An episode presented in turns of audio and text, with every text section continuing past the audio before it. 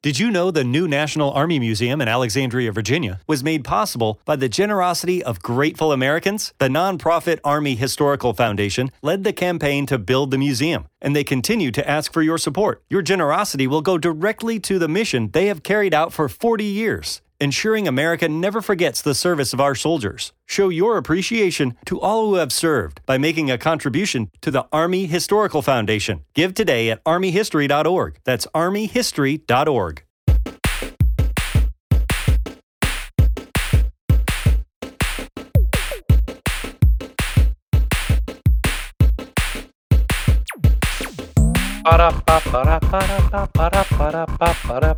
Quando volete. Buonasera, eccoci arrivati a una nuova puntata di Floppy Disk.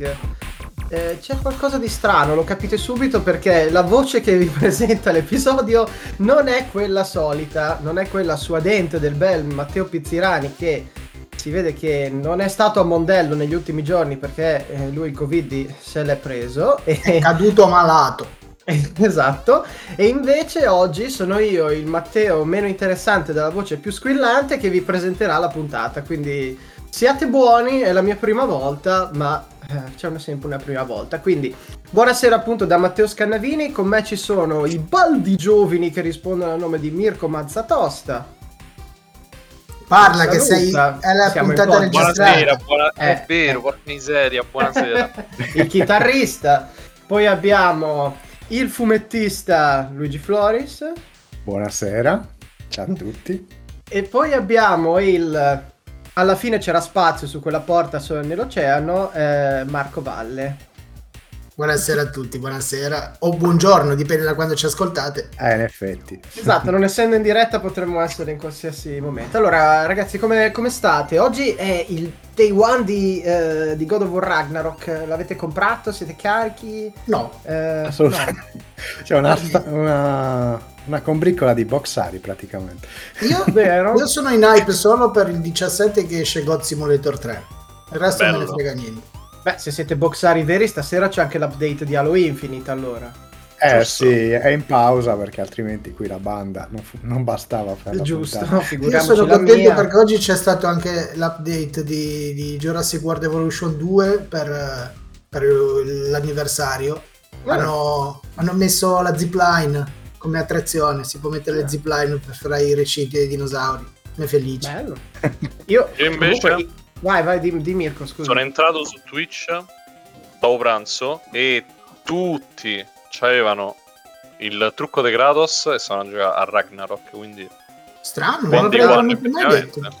Beh, io, io onestamente, io onestamente l'ho comprato, eh, quindi ce l'ho lì. È, è- è pronto, è un parolone perché l'aggiornamento mi serviranno 4 giorni per farlo, però ce l'ho.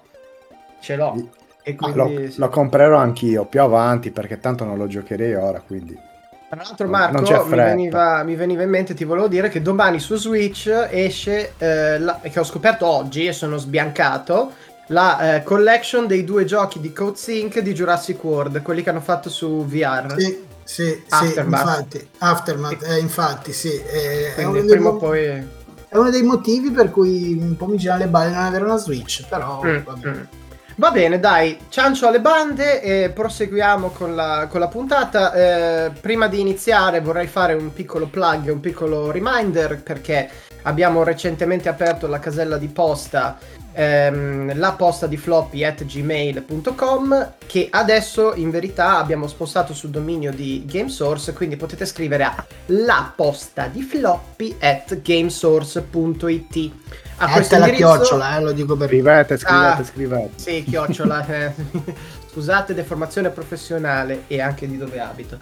E per il resto no, eh, nel senso scriveteci perché eh, come succedeva nelle riviste di tanto tempo fa, quelle che ci piace tanto ricordare e rileggere qui su Floppy, ci piacerebbe sentire la vostra sugli argomenti del giorno. Abbiamo già ricevuto qualche lettera, dobbiamo trovare lo spazio per inserire questa mh, sezione nella nostra programmazione, ma eh, succederà a breve, quindi scriveteci tanto e eh, fateci sapere cosa pensate del mondo dei videogiochi o dei ricordi di cui parliamo ogni volta che siamo qui in puntata insieme. Bene, allora, prima di iniziare con gli argomenti della settimana, la domanda temutissima eh, della settimana che, ehm, che vi pongo, che è legata un po' anche a uno degli argomenti della giornata. Allora, la domanda di questa settimana è: qual è la cosa che amate più fare in un videogame open world? Fatemi specificare un attimo perché può essere sia generica azione, non so, tipo guidare, sia invece un'azione specifica in un open world specifico che avete giocato nella vostra vita e che vi ha colpito particolarmente. Quindi, cosa ne pensate? Qual è la vostra risposta? What say you? Chi inizia? Posso iniziare Inizia io se tu. volete.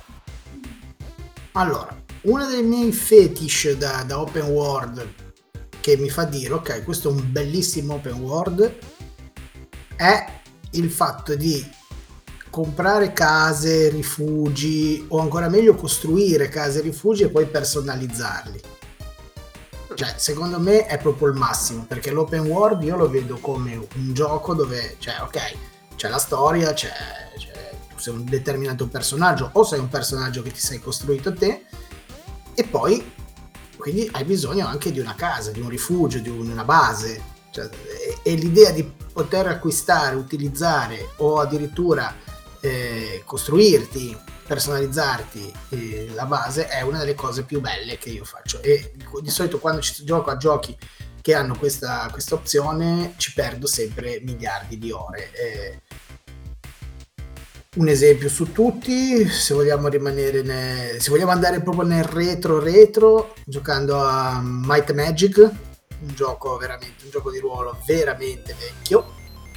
C'era ora, sinceramente, mi, mi manca la memoria di capire se era tipo il 4 o il 3, ora non ricordo sinceramente, ma era poi una feature che è rimasta più o meno, se non mi ricordo male, e c'era il fatto appunto che dovevi comprare, potevi comprarti il terreno dove poi in uno costruivi il castello, in uno ri- rimodernavi un castello, un castello diciamo abbandonato, bella cosa di storia, e, e quindi già questo mi pigliava benissimo.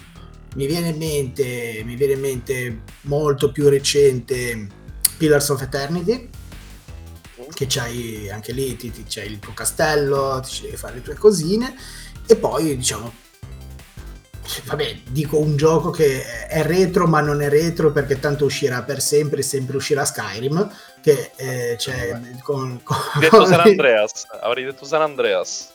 sì, anche San Andreas anche San Andreas però in San Andreas era solamente un comprare invece in Skyrim potevi proprio costruirti la casa oltre che a comprarla e comunque te la personalizzavi mentre invece in San Andreas eh, rimaneva così e ultimamente sto anche giocando tantissimo, ha preso forse più del dovuto a Mountain Blade 2 Bannerlord.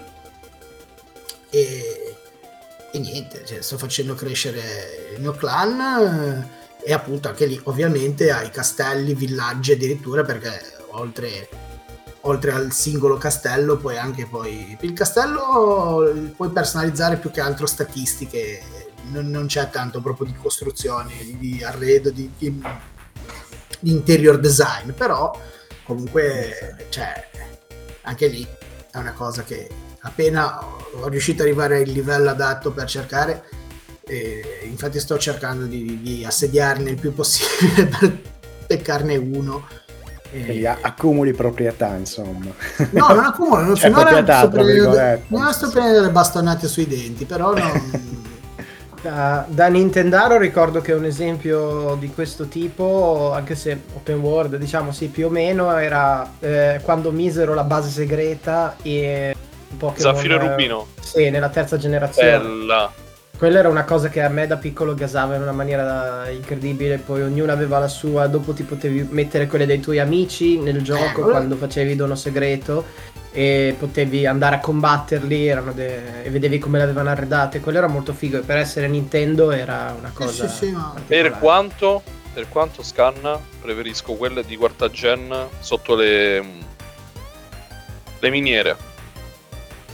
Ok, mm, sì, mm, non mi hai convinto, però rispetto il tuo parere. Eh, beh, c'era, Adesso- quel, c'era quel minigioco del martelletto che mi Oddio. No, ma no. Eh, però vabbè, dai, visto che ti vedo carico, dici tu allora qual è la tua, mh, la tua scelta, Mirko. Qual è la tua. Io in realtà so più noioso di quanto voi pensiate perché vado a cercare semplicemente le side quest che mi piace arrivare tipo ai boss o comunque ai nemici bello overlivellato quindi faccio tante side quest e, e- e lo faccio tranquillo il gioco la, la main quest Farming. Avrei detto che ti piaceva Esatto. andare a Dishonesty su The Witcher 3. Disone sì a bugiarde chiaramente A, a bugiarde. Bugiarde. beh beh non lo so è, è una cosa invece? che faccio Ma, eh, io vado un po' controcorrente, è una cosa che mi piace fare negli open world, non che sia un patito di open world, però è quello di rompere le balle agli NPC, cioè è una cosa che mi diverte, ogni volta che faccio un open world. eh, bah, l'ultimo in cui mi sono diciamo impegnato per questa, per questa tipologia di azioni è stato Cyberpunk credo perché lì se premi il tasto per parlare loro si- dopo un po' si rompono le balle e ti mandano un po' a cagare e poi se ne scappano a un certo punto. Eh, boh, mi, mi faceva molto ridere, quindi è una cosa che provo sempre. Vedo le interazioni con gli NPC, vedo fin dove si sono spinti diciamo, gli sviluppatori per rendere più credibile il mondo. E, eh, di recente ho visto un film che si chiama Free Guy, ero per caso con... Ah, sì. Eh, cavolo si chiama? Reynolds.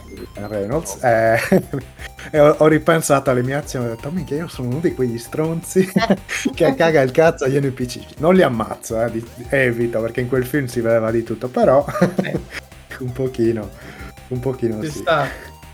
No, personalmente la- la- una delle cose che mi piace di più, beh, intanto vi posso dire quella che odio di più, che è- sono i, i minigiochi dentro agli open world, tipo soprattutto quelli inseriti a forza nella storia, tipo ade- o, o robe del genere, tipo ho apprezzato adesso in Horizon Forbidden West che c'è quel gioco con eh, le, le statuette, le miniature, tipo una specie di gioco da tavolo, però almeno non lo devi toccare, basta fare tre partite per prendere il, il- il trofeo e, e basta così. A parte ce ne sono alcuni esempi di belli, però non mi piace. Mentre la cosa che mi piace è, eh, sarà un po' anche una cosa diventata un po' un meme, e lo so, e la odiano tutti. Però che vi devo dire, a me le torri stile Ubisoft mi piacciono un sacco. No, Mi io le piace un sacco scalare la torre, sbloccare la mappa, mi dà proprio un- un'iniezione di, di endorfina.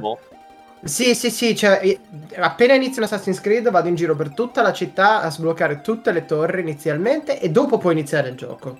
Quindi una cosa che faccio anche io, in effetti ci stavo Comunque. Ubisoft ce l'ha sto, sto feticcio della torre perché eh, eh, c'è negli Assassin's Creed, c'è in, eh, c'è Far Cry. in Far Cry, anche in Primal, che tra l'altro è un gioco veramente sottovalutato secondo me è fantastico. Anche in Primal ti dovevi arrampicare in cima alla- al monte, in cima all'albero, per è la stessa identica cosa. Eh, vabbè, e, e l'hanno messo anche quello, com'è quello degli dei ah, Eh, sì, Phoenix Immortal. Rising. Phoenix Rising, Phoenix esatto, Rising. la stessa cosa, cioè, sempre, c'è proprio sto, non è un, un, gioco loro mar- un loro marchio di fabbrica, dai.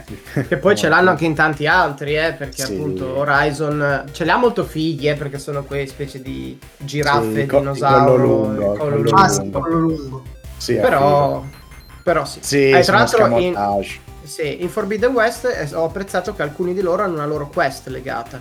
Cioè devi fare la quest per poterlo sbloccare, non è semplicemente ci arrivi, lo scali, c'è tutta una narrazione. Ma nella narrazione in questi dettagli quel gioco è veramente ben fatto, devo dire. Bene ragazzi, allora prima di passare all'argomento open world, siccome non ho già parlato abbastanza, eh, molto ironica come cosa, eh, passiamo alla prima, alla prima fase della puntata e a grandissima richiesta di nessuno ritorna Accade oggi, giochiamo oggi, puntata del 1987. Wow. Sì, l'86 era stato molto grosso e Eh sì. l'87 abbastanza anche. eh, quindi vediamo, partiamo subito. Allora, nei videogames, iniziamo dai videogames. Allora, faccio subito felice Marco perché è l'anno del lancio dell'Amiga 500 Eh, che uscì in 87. Italia al prezzo di anche qui proviamo a, inve- a indovinare Oddio, qual è il eh. prezzo del- dell'Amiga 500. è una cifra assurda, nel senso che non ha Eh, senso sì. proprio come è fatta. Un Però- milione e quattro. Ok? Ah, chi offre Due. di più, offre di meno? Due. Due testoni. Un milione e cinquecento, così, giusto per fare cifra. Ok. No, allora, eh, la bassa vince vince Marco Valle perché almeno stando a quello che ho trovato il prezzo di lancio era un bizzarro 1 milione e 121 mila lire. Ah, Guarda, L'avranno fatto dire- con la calcolatrice degli euro di Berlusconi probabilmente perché Eh. era Eh. l'unica spiegazione. questo anno qui a me è molto, mi, è molto, mi è molto caro, questo accade oggi perché il 1987 è l'anno che mi ha visto diventare un videogiocatore perché nel 1987 a maggio del 1987 mi hanno regalato Atari 2600 Yes. sì, non c'era ancora la cosa next gen eh, e l'Amiga l'avrei comprato poi nel 92, 91, non mi ricordo. 90, vabbè, ora non È stato ricordo. commercializzato in Italia per 5 anni, quindi sì, probabilmente nel 91. Sì, sì, sì. eh, eh, quando è andato un po' giù di prezzo perché mio padre se gli diceva una cosa così mi dava una carcagnata. Beh, una piotta così non è proprio... No. Ma non, era neanche- non- non ti posso neanche dire, mi ricordo il prezzo perché sono andato a vederlo perché era, cioè, sapevo già che era non fuori budget, cioè proprio non- non esisteva neanche. no. Bene, eh, proseguiamo con ehm, qualche azienda, niente di clamoroso, però che apre in quell'anno. Abbiamo per esempio la fondazione di Maxis, che conosciamo bene per i vari sim, eh, che poi Ok. sono arrivati fino ai giorni nostri con, Sims, eh, con Sim, The Sims, che onestamente è uno di quei segreti del mercato videoludico, è uno dei giochi che vende di più e ha un suo mercato separato. Noi magari non ne parliamo mai da addetti del, ehm, del settore, però è una realtà veramente forte e soprattutto un mercato anche femminile veramente potente. Quindi Sì, un, io un studio di sviluppo importante. non mi ci sono mai preso tantissimo con i vari Sims, però io un altro mio fetish videoludico appunto sono le cose un po' era da, da fare nella puntata di Halloween, le cose un po' tipo spooky e, e l'idea di, di costruirmi la casa stregata, vedi che poi mi ricollego a quello che ho detto prima, mi ha sempre pigliato bene. Avevo visto che c'era per Sim 4 la, ehm, l'espansione, L'espansione. un po' con spooky, scary, skeleton, vampiri, mostri e cose del genere. E sono andato un attimino a vedere, visto che eh, diciamo sul PlayStation 4 lo avevo sul Plus, Sim 4, e adesso è free to play. Avevo provato a scaricarlo sull'Xbox, ho detto boh, vado un po' a vedere due video e appunto su questa espansione vedo se, se è il caso, se mai di, di riscattarlo. Oh, ho trovato solo video di ragazze che giocano a Sims. Sì. Sì, è su vero. YouTube vedi solo e esclusivamente Poi, cioè, dico, va ancora benissimo perché non No, si alla grande. cifra un Sims 5, ma mai neanche. Sì, sì, sì, ma è Per sbaglio. assolutamente un mercatone. È uno dei segreti meglio nascosti del- dell'industria, onestamente. Ma secondo tra le me varie è sempre espansioni. Pulcinella, perché il fatto che tu, eh, secondo me ci picchia tanto la gente di potersi ricostruire una vita o comunque un mondo suo e anche interagire solamente a livello di acquario. Ok, vedo cosa va a succedere, mi metto lì e Sì. guardo, però andando tipo godlike per dire se Beh, posso. Secondo me è un po' anche la versione, cioè è più o meno il mercato che magari Nintendo copre con Animal Crossing in parte, eh, Esatto. sulle console altre PC eh, viene coperto da Sims. Sì, però diciamo bene. che Animal Crossing, giusto per chiudere, No, cioè no, si evolve anno dopo anno, invece Sims, cioè ok, es- escono delle espansioni, però non hanno assolutamente intenzione di, boh, di fare ex novo un nuovo capitolo. Questa Secondo me- Io lo, lo gioco, l'ho giocato parecchio il 4. eh, adesso è anche free to play, oltretutto. Sì. Però è già. Cioè, ha già tanti furni o come si chiamano, i, tanti mobili, tanti oggetti fatti veramente bene. È già graficamente gradevole come prodotto. Quindi è già apprezzabile. Compri l'espansione che vuoi, stai a posto. E letteralmente è infinito. Game as a service Sì, ormai. Esatto, rinizi quante volte vuoi. E tre ragazzi, è, è un po' triste, eh, magari per alcuni come cosa, però nel tempo libero ti metti là, magari c'è un lavoro un po' di merda, non guadagni tanto, però ti puoi fare la casa che vuoi. Esatto. Mm. però, cioè, ti metti là, fai la casa che vorresti. eh, non lo so, è rilassante forse per alcuni, non lo so. E quindi Sì, al... Questo è il 35 compleanno, quindi di Maxis. E ah, sempre di quell'anno aprono i Bitmap Brothers, Oh, Che- sempre amici di Marco Valle. E, e poi abbiamo un'azienda che magari il suo nome con cui è stata fondata non vi dirà niente, si chiama Apogee. A-P-O-G-E-E. Sì, sì. Azienda che però negli anni, nel 1996, eh, dopo aver realizzato giochi shareware e insomma roba non di grande int- interesse, si rinomi- rinomina in 3D Realms Ok. Ah, e poi andrà a realizzare cose come Duke Nukem e via Robetta da poco. Esatto.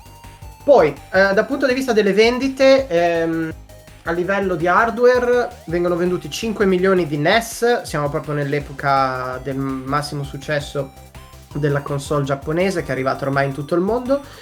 A seguire c'è un milione e mezzo di Commodore 64, che comunque è un numero Beh. ad altre cifre eh, decisamente importante. Ehm, quindi quest'anno, al di là di questo, non ci sono grandi notizie eh, dal punto di vista di grandi innovazioni o fusioni o, mm, o notizie del mercato videoludico, però eh, ci sono i giochi usciti. Eh, Eh, ce, ce ne sono un bel po'. Beh, intanto partiamo da tre seguiti di giochi che eh, avevamo visto nelle scorse puntate. Abbiamo eh, Dragon Quest 2, Castlevania 2 e The Legend of Zelda 2. Che forse è il Mamma mia. capitolo più discusso della, della serie di Zelda, o quasi, però comunque... no, per- dopo quello per eh, CDI, sì. Sì, d- Anche d- della serie Castlevania Simon's Quest è il più discusso, eh? Ah sì? Eh sì. Chissà se anche Dragon Quest 2 è il più discusso della serie Dragon Quest. Bella domanda. Se non lo è, lo diventa stasera, quindi va Esatto. bene. Poi abbiamo un'altra serie di titoli veramente importanti. Allora, abbiamo. eh, parto da. uno. Eh, sto Sì, parto uno, dai, eh. più, parto dai più scarsi o parto dai più famosi? No, più scarsi ovviamente. Vai Ah, dai partiamo scarsi. dai più scarsi. Allora abbiamo il simpatico Leisure Suit Larry. Eh, scarsi. Di- Guarda che No, eh, può dopo essere scarso, insomma. Vabbè, sì, Sì, scarsi nel senso meno famosi, dai. Sì, dai. Che probabilmente è importante comunque perché sdogana un po' la sessualità nei videogiochi, cosa che onestamente se vogliamo parlarne non è mai stata sdoganata, anche adesso se ci pensiamo Vero.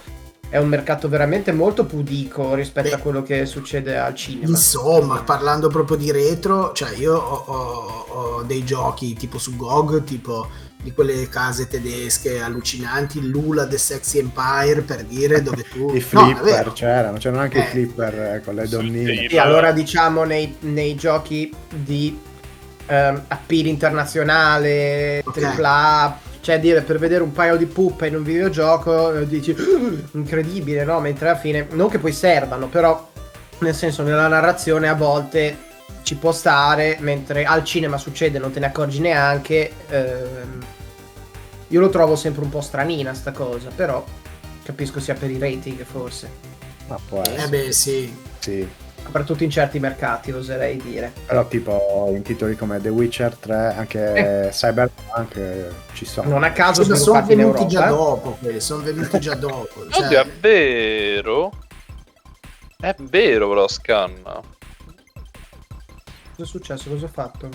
No, sviluppati in Europa, non è. Ah, ok. Sì, no, no, beh, così è perché sono gli americani che sono i più ehm, insomma conservatori su questa cosa Eh, qui. non c'era la polemica su Devil May Cry 5 quando c'era quella scena Ah, il, culo di il, il popò mh, censurato. Sì, che solo Vero. Sony, che era a base Sì, è americana, vero. aveva messo il, mi- il misericordioso lampo di luce proprio su- sulle Certo. chiappe. E da tutti, cioè, voglio dire, è un culo, non è che. Eh, Tra l'altro si vede tre secondi, ne manco.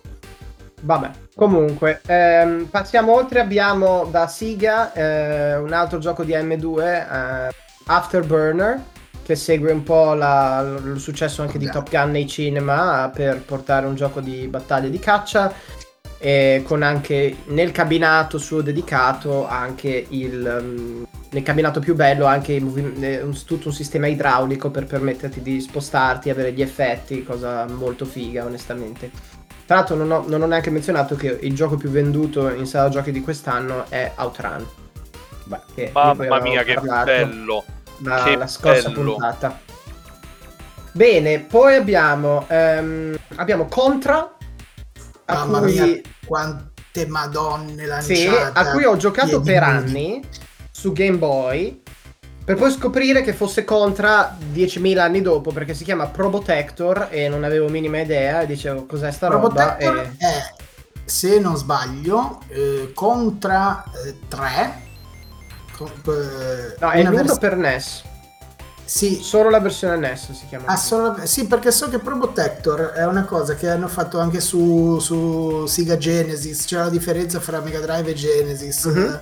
ok eh, perché anche lì avevano dei- delle, forse dei- dei- degli scazzi di licenze, non so, non- non- la storia esatta non la so, di, di- di- però so che Ok. tipo in Probotector usi dei robot, mentre negli altri usi dei...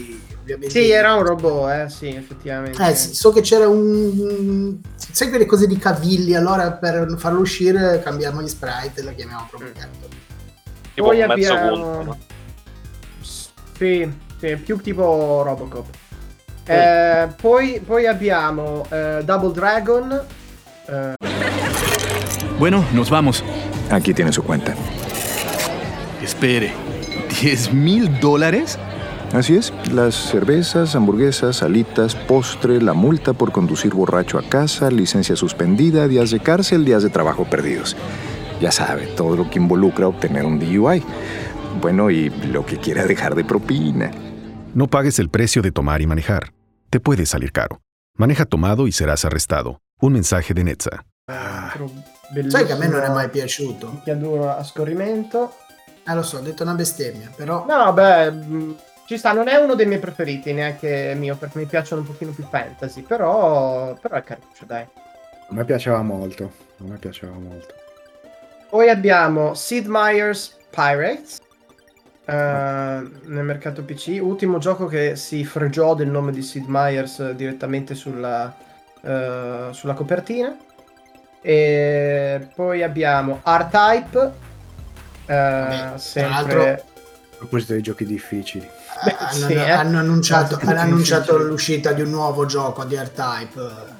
Ah, l'avevi accennato in una puntata precedente. Esatto, ora lo posso dire, ora lo posso dire, sì, alla, a Nice America ho partecipato a- all'evento di Nice America e fra le tante cose che hanno presentato hanno presentato anche appunto il nuovo, eh, il nuovo R-Type, il nuovo- Ah, che nice. è in lavorazione, dovrebbe uscire nel 2023 se non sbaglio, quindi non è neanche Oh. troppo distante, però da quello che si è visto, classico, eh, non puoi andare oltre al classico, però fico. Mm, Oh. Poi abbiamo eh, il primo gioco sviluppato sulla piattaforma Scam con il motore Scam. eh, quindi abbiamo Maniac Mansion. eh, Era avventura Maniac Mansion, non Zack McCracken. Sulla piattaforma Scam. Io ho letto così. Poi dovrebbe essere quello. ma carinissimo, tra l'altro, veramente. ehm, personaggi geniali ancora, ancora oggi, onestamente, mi sembra di poter dire. E poi abbiamo su, su NES abbiamo eh, Mike Tyson's Punch Out, Mm. che Una poi serie... serie- che poi ha raggiunto forse il suo massimo, non so se sei d'accordo, lui su, su, su SNES eh, alla fine. E anche Sì. l'episodio Wii non mi sembrava male, se non mi ricordo. Allora, su Wii era, era caruccio, dai, era integrata bene insomma la funzionalità del Wiimote, ricordo. Sicuramente meglio della box di Wii Sport. Cioè un po' più, un po' più, come dire, tricky, era più avvincente. Pa-ra-pa-pa-pa-pa-pa. Poi, eh, poi abbiamo i tre, ah no, quattro direi, ehm, nomi grossi. Eh, Allora, partiamo da Capcom. Eh, partiamo da un piccolo soldatino che mm, ha imparato a sparare. Ed è eh, l'esordio di Mega Man. Serie che al giorno d'oggi è un po' scesa nel dimenticatoio, però ha fatto la storia e ho sempre avuto la voglia di giocare ai- agli RPG su GBA, ma non, Il non mi platform hanno ancora fatto, fatto... Hanno che neanche io li ho, alla fine li ho non li ho mai ragazzi. giocati. Mi ricordo che erano difficilissimi, quindi... Eh. Legends quelli. mi sembra che si.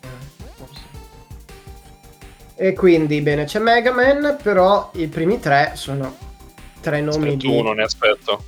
Eh, Eh, sì, mi io sa so- che è quello che aspettiamo tutti. Allora, quello che non aspettiamo tutti, però ci abbiamo dedicato una puntata, è eh, Street Fighter, che mm, in verità eh, poi è il- con il secondo capitolo che diventa, inizia a diventare il, il mega colosso che è ancora oggi, se vogliamo, dei picchiaduro.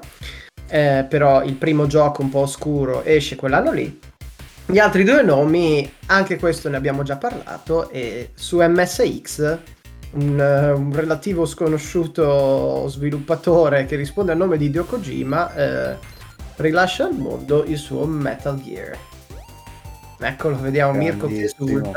E io quello aspettavo, infatti. Eh, Tanta Ne gente pensa che parlato sia però- Metal Gear Solid che Eh, infatti. Sì, esatto. Su Ribadiamo che c'è stato qualcosa prima, che poi il gioco è arrivato anche su piattaforme Nintendo e ha anche ricevuto un sequel qualche anno prima, eh, qualche anno dopo, prima di diventare il, il gioco che poi conosciamo tutti su PlayStation.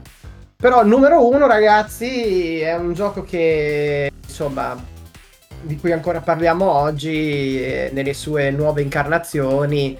Eh, in, quel di, in quel del Giappone, in quel di Tokyo, si iniziò a creare un team di, eh, di personaggi che già lavoravano nell'industria, ma non avevano mai lavorato insieme. E ehm, l'azienda che decise di pubblicare questo gioco si convinse del, prodo- del progetto che veniva mh, praticamente eh, sponsorizzato da uno dei suoi dipendenti molto fortemente, si convinse di questo progetto solamente vedendo le vendite l'anno prima di quello che era stato Dragon Quest eh, nel- nei giochi di ruolo, che aveva sdoganato un po' anche a livello di vendite l'idea del gioco di ruolo eh, moderno, anche appunto verso la fine degli anni 80. Quindi tal Hironobu Sakaguchi eh, decide di iniziare i lavori sulla sua prima opera ispirandosi ehm, a ehm, moltissimo ai pen and paper, a eh, Dungeons and Dragons eh, inizialmente, una storia che aveva tutto un suo... ehm, il tema principale era quello di questi cristalli e, ehm, e Hironobu Sakaguchi poi decide anche di andare a reclutare all'interno dell'azienda altri personaggi come certo Yoshitaka Amano che ehm, il nostro Igor ha conosciuto e intervistato la settimana scorsa e vedrete presto cosa ha fatto su FF, FF Online che è uno dei siti del nostro network. E abbiamo anche eh, un certo compositore che in verità stava già componendo musiche per videogiochi da anni eh, che anche qui ci andiamo a collegare un po' con altri di cui abbiamo parlato altre volte, un certo Nobuo Uematsu eh, si unisce al progetto per realizzare la colonna sonora. Inutile che vi stia a dire che il gioco di cui stiamo parlando eh, riceverà il suo prossimo sedicesimo capitolo il prossimo anno ed è eh, la serie, la saga, la storia di Final Fantasy. Incredibile, incredibile. Che uno- L'87 ha lanciato due creativi, niente male. Poi Eh questo no, triunvirato è una roba Sì. strepitosa. veramente. si può parlare di saga per, per Final Fantasy. Beh, oddio, con cosa definisci saga rispetto a serie? Saga, cioè, se mh, definisco uh, dove è ambientato tutto nello stesso universo narrativo e magari Mm. ci sono dei rimandi, Mm. Eh, Sì. vero? Cioè, una saga Sni, è Sni. The Witcher, una saga. Eh, no, no, ho capito quello che intendi. Sì, eh, Una saga anche Fallout o Elder Scroll, che anche se sono tutti personaggi anche in. Anche Castelvania, forse, dai. No, Castlevania è assolutamente una saga, è la saga della famiglia Belmont, cioè, quindi Eh, proprio ok, no. potrebbe essere Non definibile saga solo per il- dal, dal 2009, da quando sono usciti i Dissidia, secondo me, che riuniscono tutti e c'è la saga di Cosmos, comunque tutti quelli della luce contro quelli di Chaos. Solo per quello, forse. Sì, c'è un Però- po' il tema vabbè, appunto, dei cristalli, un po' mh, cose del genere che è abbastanza ricorrente. Però Beh, sì, esatto, poi ci- sono costanti. Ho detto bene, costanti, sì. Ad esempio, Marco, eh, ci sono un paio di personaggi che ritornano sempre. Ad esempio, Gilgamesh, un- una sorta di mezza divinità, che praticamente è, un- è una macchietta un po' comica. Si dice sia stato bandito nel vuoto e torna ogni capitolo. Però è comico come personaggio.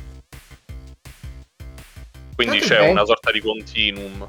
Anche i Chocobo, Chochobo, come Sì. si legge? I Moguri, Oh. i gatti quelli. Ah, sì, è vero. Bene, eh, sì, Final Fantasy lo amiamo tutti, ne abbiamo parlato in tanti momenti. e Marco, Marco fa sempre basti al contrario, sto pezzo de... Ecco. A me piace Ho l'otto, visto, a me ho visto piace proprio il gesto di Mirko. Da... A me piace l'otto, a me piace l'otto. Bravo Marco. Va bene, su questa nota terrificante eh, finiamo la parte su- dedicata ai videogiochi e spostiamoci negli avvenimenti in Italia e nel mondo. Allora, eh, nel 1987 ehm, abbiamo parlato di giochi da tavolo, un po' pen and paper, un po' di giochi da tavolo, è, il gio- è- è l'anno in cui debutta eh, il primo regolamento di eh, Warhammer 40.000. Cioè, Vedi che, vedi che tutto torna. Io ho cominciato a giocare ai videogiochi e l'anno Pensa in cui a te, debutta esatto, sì. La puntata è dedicata a Marco Valle, attenzione. Sì, sì, stiamo andando nei suoi anni. I nostri arrivano fra un pochino. Però i suoi sono, sono questi qua. Eh, ah, sempre parlando di Marco Valle, è il primo anno in cui aprono in Italia le linee del telefono azzurro. Eh, sì, perché venivo maltrattato. Ma serio, cioè aprono nell'87. sì, sì, sì, sì, sì. Ah dai. Io ricordo che era la, era la grande. mm, Era tipo la cosa che dicevo sempre ai miei genitori quando, quando tipo, non so, eh, mi sgridavano. Cose Allora chiamo il genere. telefono azzurro. esatto, sì, queste case problematiche. Poi, ehm, sempre quell'anno, eh, una nota mh, meno divertente, il 19 ottobre è ricordato Fantastico, come... divertentissimo. È il telefono azzurro comunque. sì, No, meno divertente, dai, Matte. Cioè, Vabbè, dai, adesso... No, eh, pensavo a me che dico il telefono azzurro ai miei genitori, non Ah, il telefono ok, azzurro in ok. sé, che salutiamo, che ci ascoltano, tra l'altro. Eh, ah, come ci ascoltano anche quelli che il 19 ottobre lavoravano in banca e si sono visti arrivare il lunedì nero della borsa eh, negli Stati Uniti con perdite fino al 20% e la prima Uno crisi tanti. comparabile a quella del 29. Eh, sì. Che poi non, sa- non sapevano che poi nella nostra vita di millennial ne avremmo vissute più o meno una all'anno di crisi come quella lì. Sì, oramai alla non- non entra, non entra neanche più nei libri di storia. Quando tra 30 anni i nostri figli faranno l'accadde oggi, non direbbero niente delle crisi di questi anni, perché ce ne sono troppe.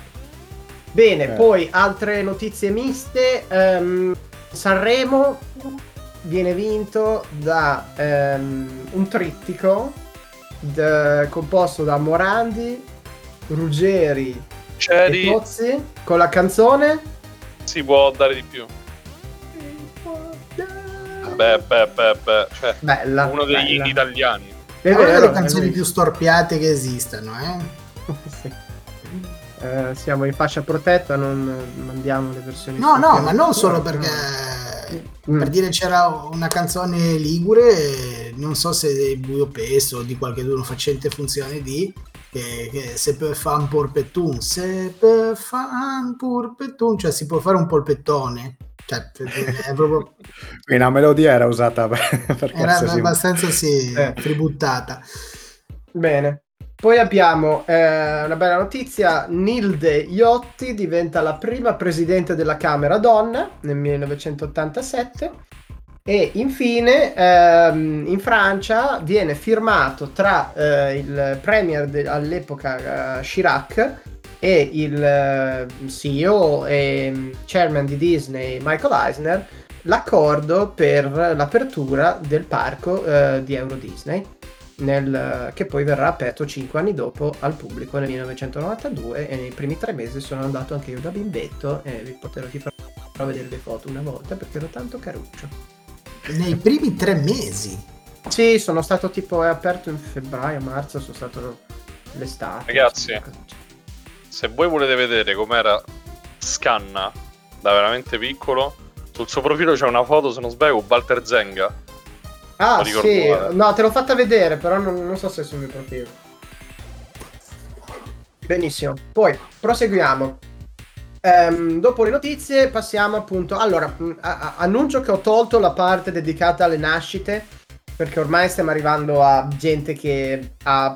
Cioè, ne so- sono tutti calciatori, onestamente, quindi a voi non interessano, interessano solo a me, perciò li ho tolti. Quindi passiamo solamente al radio, cinema e tv di quegli anni.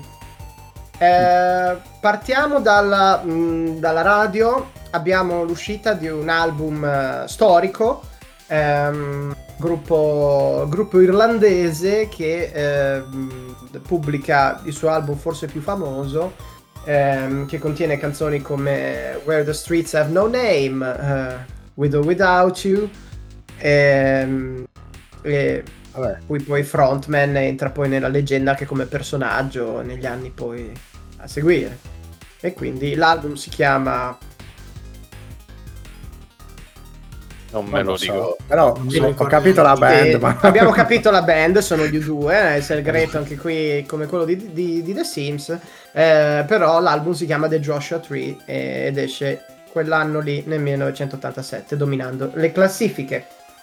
Poi, canzoni, abbiamo un'altra canzone molto usata per i cori o comunque situazioni un po' da, da stadio che è un gruppo chiamato Europe.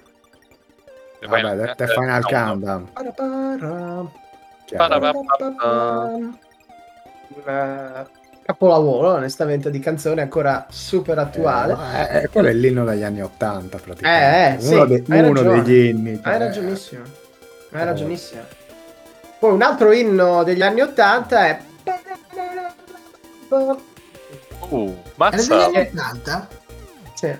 Che è eh, numero uno nella hit parade di quell'anno in, in Italia. Come Incredibile. vedete, Uno. E il piaceva film? ballare. C'era anche, c'era anche un film dove c'era questa canzone. Sì, No, non lo conosco. Sì, c'è, no, c'è proprio il film che si chiama La Bamba ed è dell'87. infatti E non è sulla la canzone. cocaina. No, esatto. non è quel tipo di bamba. Non è quel tipo.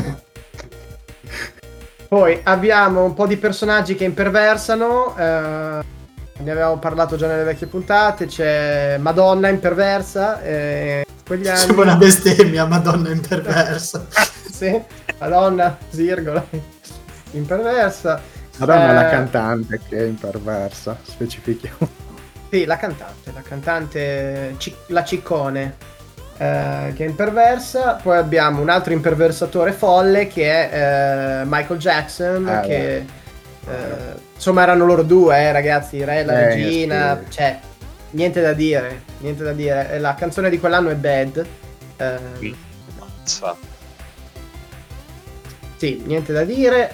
Niente da dire anche sul mitico Giorgio Michele che, ehm, che con Faith eh, anche lì... ali- eh, sì, mia abbiamo- preferita è George Michael. Ah sì? Ci sta, sì. eh. Ci sta, veramente una bellissima canzone. Poi abbiamo la eh, compianta, eh, voce clamorosa, molto soul, di cui ehm, lei è poi famosa per una canzone che avevamo- di cui avevamo già parlato, ehm, che era la colonna sonora di, di un film, però lei è una bra- Whitney Houston Mm. con quell'anno la canzone è Dance with somebody. Mazza, sono tutte canzoni belle, ragazzi. Eh sì, e poi cazzo Mamma. che voci. Che voci. Poi Vabbè, io, ehm, no, scusa, dica. io mi ricordo in quegli anni bambino, vabbè, 87 ero veramente bambino, però quando usciva un singolo di Madonna o di Michael Jackson, cioè l'evento in tv incredibile, cioè io mi ricordo Eh? questa cosa, sì. Ah, Allora, forse mh, Thriller me lo ricordo, che non mi ricordo di che anno sia, però mi ricordo questa cosa in tv. vedo un po' dopo. Un po' dopo, sì. E poi anche altri. I video di Michael Jackson finivano sempre in tv in prima serata. Eh, tu soprattutto Black, eh, Black or White. Black. Black and White, esatto. Eh, Era certo, che un quello pezzo non da poco, eh. Eh, c'era pure il- l'intro de, mm, Mamma ho perso l'aereo, non mi ricordo. Eh, vabbè. Per le musiche non sono male. L'attore di Mamma ho perso l'aereo. Ah, Macaulay Culkin. Culkin? Sì. E Beh, era uno dei- con era uno dei bambini. chitarra. Ah, è vero, perché loro erano molto amici e infatti Sì. c'è anche tutta quella storia lì, si sa, si parla sempre di Michael Jackson e di cosa faceva o non Neverland. faceva. Si chiamava ah, la, Never- la tenuta? Eh, Sì, Neverland. Però c'è da dire che Macaulay Culkin adesso è uscito da quello che ha avuto, poi non è che abbia avuto una vita così dissipata, però in ogni caso adesso sta bene e eh, continua a sostenere che lui, Michael Jackson, non l'ha mai toccato ed erano semplicemente grandi amici, quindi boh, non lo so. Chissà. In ogni caso, sì, cazzi loro direi a sto punto. Ehm, poi abbiamo ehm, altre due canzoni che ho voluto selezionare. Abbiamo eh, la canzone che ha creato eh, un meme, un po' un, tro- un modo di trollare la gente su internet. Mirko gonna Dilla, give you up. Sì. Param parabam. You got rickrolled. To be rickrolled ormai su internet è diventato un modo di esprimersi quando ehm, vieni trollato perché viene messa questa canzone di Rick Astley, Never Gonna Give You Up, che è una canzone poi bellissima, e praticamente tu clicchi su qualcosa, pensi che sia una roba e you got rickrolled perché viene fuori il video di lui, eh, l'abbiamo fatto anche noi su Discord recentemente, su... Se c'è un po' la faccia vita. da ricrollatore. Da, da Eh, una sì, persona eh. che ricrollava a stecca. Eh, in Italia invece, mh, appunto, la canzone di Saremo ve l'ho già detta. eh, Faustone Leali c'è anche la canzone Io. Amo. Ecco, sì, esatto, l'ho mimata anche se siamo Ah, in un era un amo, ok, schi- Eh. Ah, poi ce n'è anche altre, c'è. Eh, è, è lunga, era tu. Tu stelle. Tu. Ce ne sono un po'. Ci sono... Ok, se va. volete, la- ve la posso mimare in un altro momento. Esatto. Eh, comunque. Bene, eh, la radio l'abbiamo fatta, passiamo alla televisione. Perché mm, alla televisione abbiamo. tu- tu- tu- Beautiful. Beautiful. Beautiful. Beautiful. Show dove ovviamente la risurrezione è canon e... e- Come la chiesa cristiana. sì, è vero, è vero, non ci avevo mai pensato. Vabbè, Ridge, Brooke, ricordo i pomeriggi con, eh, a mangiare da mia nonna poverina che lo guardava tutte le volte c'era sempre la battaglia perché io volevo vedere, non so, tipo Dragon Ball lei voleva vedere ehm, Beautiful ma poveretta Non so se- diceva lei. Non so se avete notato quest'anno in campagna elettorale tipo che eh, Ron Moss eh, Eh, ha fatto una comparsata molto bella, quanto inutile secondo me, a un, insomma, una conferenza diciamo di, di un partito in particolare a proposito di televisione. Eh, vabbè. sì. Generazioni di casalinghe conquistate da quell'uomo, un po' cavallone, Eh, però. Sì, sì. Mascellone, eh. Mascellone, sì, più che cavallone. sì, Mascellone, c'è sta mascella. Poi abbiamo. ehm, Allora, questa è un po' più scura perché non è proprio la nascita dello show, ma ehm, c'è una prima apparizione eh, di un brand molto famoso nei corti di uno show americano che si chiama il Tracy Allman Show. Eh, è una animato, è un corto animato e probabilmente è il cartone animato più famoso di tutti i tempi. E che poi entrò a div- diventò una serie regolare solo qualche anno dopo. Americano, ovviamente, parla di una famiglia di personaggi un pochino Ah, ma è Simpson. internati.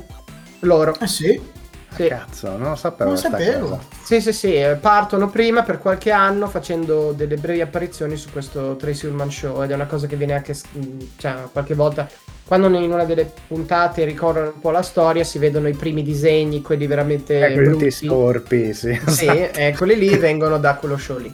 Ah, ok, non lo sapevo. Ne riparleremo quando ci sarà l'anno dove inizieranno davvero i Simpson che hanno praticamente sagomato la mia vita, devo dire, perché hanno tutte le loro citazioni. Bene, poi abbiamo ehm, Star Trek The Next Generation.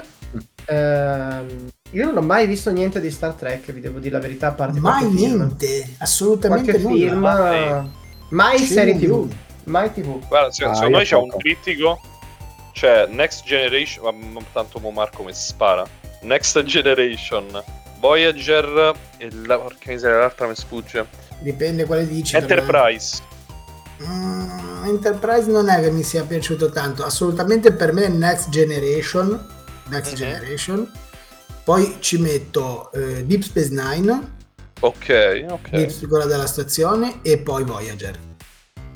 Ok, Ah, quindi Voyager c'è sta, ok. Sì, sì, no, Voyager è molto bella. Eh. È anche bello che abbiano cercato di, di- di- di- di tirarsi un attimino fuori da- da- dei personaggi, da- da- diciamo, dei comprimari canon. Quindi c'è questa cosa. eh, eh, adesso faccio sempre un riferimento videoludico. È quello che avrebbe voluto fare BioWare con Andromeda, ma non gli è riuscito. eh, Non gli è riuscito con Mass. Effect. Cioè, Eh. Bene, perché c'è so, questa nave era- trasportata dall'altra parte della galassia e quindi si sono potuti eh, inventare assolutamente tutta una serie di, di- di- di comprimari, di situazioni nuove, perché poi se fossero rimasti nel quadrante alfa barra beta sarebbero sempre stati i domini, i romulani, i klingon e bla bla bla, cioè, e invece lì hanno potuto, hanno potuto dare sfondo a- alle loro, alle loro tutta la loro Fantasia. fantasia. fantasia. Poi No, sono anni di, sono anni di sitcom. ehm, una delle più famose è Full House che, che esce quell'anno, conosciuta in Italia come Gli amici di papà. Che, Mai mm, sentita se dovessi Beh, Full House è molto molto famosa. Se non sbaglio è quella dove fecero poi il loro esordio le sorelle ehm, le sorelle Olsen tra le varie cose. Ah, Ma cosa avevano 20 secondi? Sì. Ma anche sono più vecchie di quello che pensi. Sì. Comunque. Mm.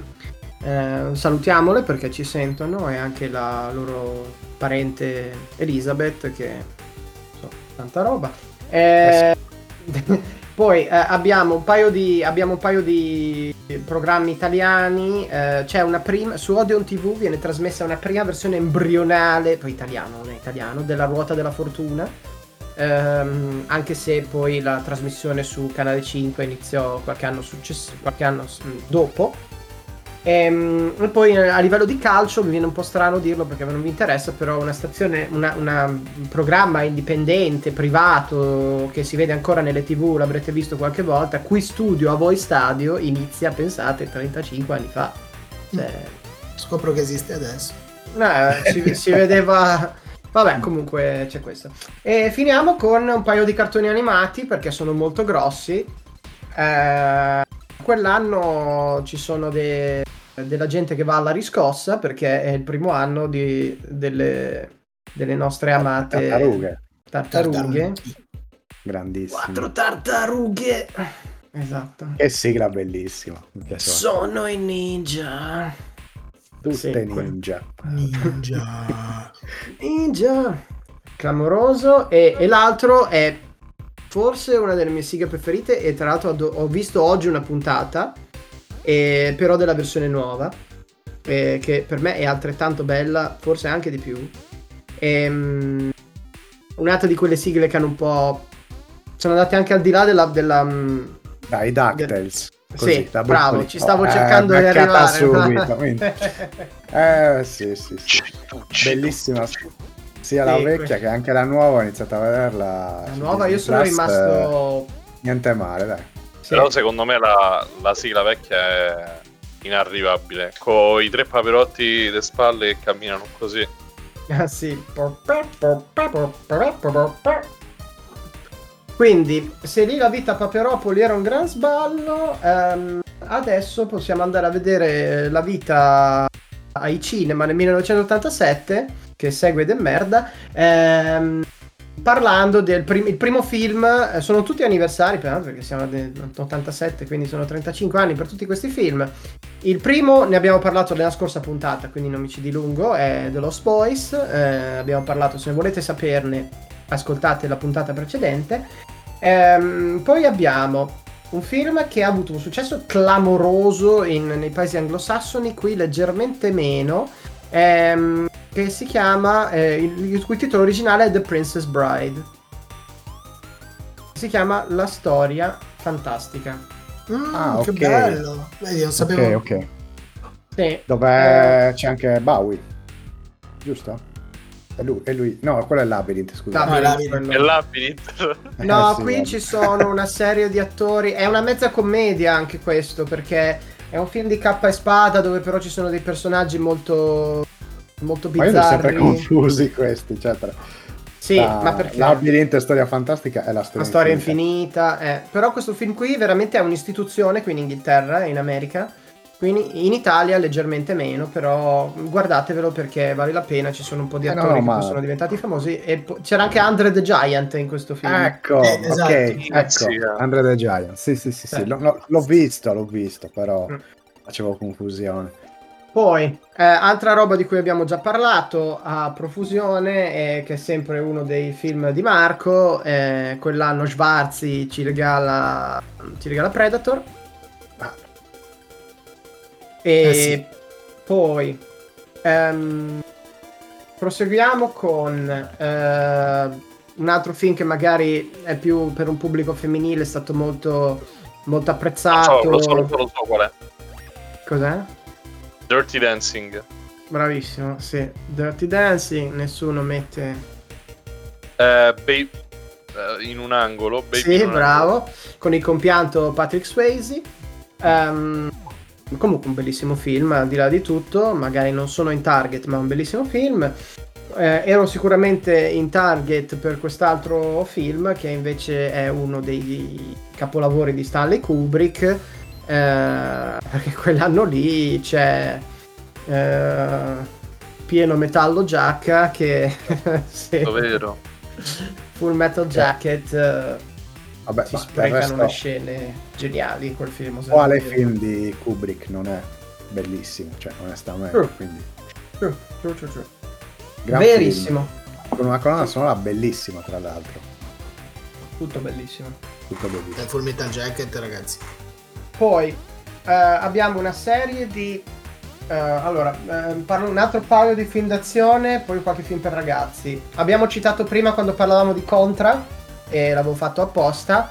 È l'anno de- dell'attore che venne scelto per recitare questo ruolo soltanto per le sue labbra, perché era l'unica cosa che si vedeva. E il film eh, è un film Ah. ambientato in una Detroit eh, futuristica Vabbè, era solo per quello era stato Ah, scelto. è sì, è stato scelto solo per quello. Cioè, Ah, quantomeno, tante cose, però nel senso, quella Sì, era sì, stata sì. più importante. Vabbè. Comunque, è l'anno di Robocop. Robocop. Vivo o Eh, morto, tu verrai con me. Allora, è, una, Robocop. è una cringiata Robocop, eh, però è una delle nostre cringiate, quindi alla fine... Vabbè, il primo È film bellissimo. a me gasava tantissimo, capito? C'è una roba... A me mi faceva pigliare troppo male quando lo mettevano dentro. Quando tiravano fuori quello che rimaneva dall'agente Murphy e lo mette, gli facevano tutti gli impianti cibernetici. Mi faceva proprio schifo. Dicevo, ma questo come fa? Eh, Anche il finale, quella, fa- mh, quella public abbandonata a caso... mh, vabbè. Poi c'è, c'è stato un tentativo fallimentare di fare un reboot della serie, ma è finito lì, credo. Non so se Sì, ci siano giustamente. seguiti. Giustamente. Bene, poi sempre mh, abbiamo Arma Retale, eh, con, ah, scusa, Arma Letale con... ehm, Hai scaricato quello sbagliato, Scanno. con ehm, beh, uno dei grandi dei primi grandi film, forse primi no, però magari dei grandi film di Mel Gibson, che poi è diventato un po' una persona problematica, però Prima che impazzisse, diciamo. Sì. Tra l'altro c'erano delle foto oggi che era all'aeroporto di Palermo e si era incazzato con la gente che gli chiedeva le foto, una roba del genere. Devo andare a rileggere. Dopo un altro cast clamoroso e un altro filmone eh, dalla regia di Brian De Palma. Gli Intoccabili. Bravo. Ah, di recente, Dutch. tra l'altro. Sì, Sì, solo chiacchiere distintivo, solo chiacchiere distintivo. Avrai i tuoi motivi, d'altronde tanti ci vivi. Ehm, poi abbiamo ehm, film eh, un po' un polentone, però parlavamo di crisi della borsa. ehm, Oliver Stone ci regala Wall Street con Mike Kirk Douglas. Michael Mm. Douglas. Qual è dei due? Mi confondo sempre. Padre o figlio? Eh, Michael? Kirk. Vabbè, non lo sappiamo. Un Douglas a caso. Eh, scusate in questo caso l'ignoranza. Eh, poi abbiamo invece una ehm, serie di commedie. Tra le mie preferite ce ne sono in quest'anno. Beh, partiamo da, ehm, da un film che ho visto 10.000 volte e- ed è una mm, famosissima, famosissima parodia di, eh, del, forse del film di fantascienza più famoso di tutti i Ma tempi. guarda, ho capito, bellissimo. con eh, direttamente dallo sforzo eh, vi portiamo Spaceballs, ossia balle spaziali. Balli Eh, spaziali, che bello. Lord Casco. Sì, Lord Casco, Pizza Margherita, che tra l'altro la, la- la gag di, di, di Beh, Giappa sì. The Hat in italiano non ha senso. Perché si chiama pizza margherita, perché alla fine è una specie di ammazzo di pizza, ma lo sapete che nella versione originale la gag ha molto più senso perché Pizza Hut. Sì, perché invece che Jabba the Hutt è Pizza Hut e allora c'è la catena di pizzerie, Eh, però sì. in Italia non esisteva, quindi eh, non aveva senso farla. Eh, va bene, film bellissimo, poi Rick Moranis io lo amo in tutte le cose che fa. Eh, poi abbiamo ehm, qualche altra, qualche altra mm, commedia, poi provo a sbrigarmi. Ah, aspetta, per finendo le non commedie, ehm, un regista italiano veramente di alto profilo, ehm, Paolo Bertolucci in quell'anno eh, fa uscire uno dei film, suoi film più famosi che io non ho mai visto onestamente, è sempre considerato un po', un po', le- un po' lentone, un polpettone, ehm, però Ma è un bel certo. film, è L'ultimo imperatore. Ah, l'ultima parola. Bello, dai, comunque. Eh sì, per carità, per carità. Eh, ok, commedie. Eh, abbiamo ehm, con Patrick Dempsey al suo primo ruolo, eh, abbiamo questo film che si chiama Can't Buy Me Love, che tipo in italiano è tipo un playboy in prova, una cosa del genere. E parla tipo di un ragazzo che per conquistare la ragazza dei, su- cioè la ragazza dei suoi sogni, la, baby- la- non la babysitter ovviamente, la, la, la maggiorette lì, come si chiamano le... Mi sfugge il nome, scusate, ne- negli licei americani, le cheerleader. Cheerleader. Eh, per- la cheerleader, diciamo che lo per far ingelosire un altro, praticamente paga eh, Patrick Dempsey per passare del tempo con lei. Poi alla fine, ovviamente, i due si innamorano. Film un po' cringe, però simpatico. No, Ehm, meno cringe, eh, a me è piaciuto moltissimo, anche se l'ho scoperto un po' tardi. Diretto da Chris Columbus, che poi dir- dirigerà i film di Harry Potter, dirigerà Home Alone, eh, Mamma perso l'aereo e tante altre cose. Questo film che si chiama eh, Adven- Adventures in Babysitting con la Elizabeth Shue di eh, Ritorno al futuro e di eh, Karate Kid. Eh, parla di un gruppo di ragazzi che praticamente vengono abbandonati dalla, dalla babysitter e si trovano a girare per, le- per la città eh, di notte vivono in una notte tante avventure eh, simpatiche. Ehm, ve lo consiglio, eh, non male. Eh, poi abbiamo invece ehm, un altro che fu un grande successo più che altro di, mm, di pubblico, una commedia con tre bellocci dell'epoca ehm, ehm, che praticamente, ehm, ere- cioè praticamente adottavano una bambina. Ah, Ehm, ok. ah, in Tom italiano- Selleck, giusto? Tom Selleck, esatto. Eh, si chiama eh, Tre scapoli e un bebè. E, sì, anche quello, sì, un film simpatico, non si sa come quelli abbiano tutti quei soldi per avere quell'appartamento a New York, però ehm, ci potete dare un'occhiata, ci sono degli attori, degli attori famosi e non è malissimo. E, e infine finisco con uno dei miei preferiti. Ehm, film... Io. Eh? Dimmi quello che penso io, per favore. Ce ne sono Diglielo. due in verità. Eh, uno non Ok. è uno dei miei preferiti, però è italiano e te lo dico prima perché è un pezzo veramente che mi fa morire ogni volta che ne vedo un pezzo. Con Jerry Calà e Andrea Roncato sulla riviera si gira Rimini Rimini. Ok. Eh, pensate alle commedie che fanno in America e alle commedie che stiamo facendo noi in Italia, però... Oh, ma dai, ma sociam, abbiamo eh, eh, poche rappresentazioni della bolognesità in eh, televisione e al cinema. E finisco, no, scusate, con eh, un film bellissimo che ho scoperto abbastanza da, da adulto, con eh, uno dei due protagonisti sfortunatamente ci ha lasciato, e, mm, il compianto John Candy. Il film è uno dei pochi esperimenti di John Hughes con la, ehm, con la psiche, diciamo, e con eh, gli adul- degli adulti invece che dei- degli adolescenti. Il film, anche qui, è uno di quei casi dove è veramente incredibilmente conosciuto nei paesi anglosassoni, in Italia un po' meno. In Italia arriva con il nome di Un biglietto per due, Ah, eh, ok. un biglietto in due, scusate. È una commedia favolosa con eh, protagonisti John Candy e Steve Martin, conosciuti in Sì, America sì, come sì. Planes, Trains and Automobiles. Film che tra l'altro vi consiglio di vedere in questo periodo perché è un film ambientato durante il giorno del ringraziamento che ci sta per raggiungere e ehm, eh, parla di due personaggi, una specie di strana coppia che si incontrano durante un viaggio cercando di tornare a casa per le feste e ne passano di tutti i colori e mh, ha veramente dei bei sentimenti, è una mh, finestra su quegli anni eh, veramente bella è un film che se non avete mai visto è quello che vi consiglio di più tra quelli di questo mese. Io ti avrei detto in realtà, eh, pensavo Beverly Hills Cop 2. Ah, era uno di quelli che avevo contatto, sì. Sì, è vero. è vero. Non, non l'ho citato, però l'hai citato tu adesso, quindi siamo contenti. E quello stavo a fare. Ah, ok, fair enough. Bene, dopo questo viaggio nel tempo è tempo di introdurre il compleanno della giornata eh, e farmi smettere di parlare anche. Stiamo parlando del primo episodio di eh, una serie che ha battuto tutti i record e che forse ha cambiato i videogiochi per sempre. D'altronde, e li continua a cambiare perché il suo ultimo capitolo è il secondo videogioco più venduto della storia e siamo ormai circa a 130 milioni di copie. Quindi io passo la parola a Luigi Floris per parlarci del 25 anniversario di Grand Theft Auto. Un nome che non ha bisogno di presentazioni, mettiamola così.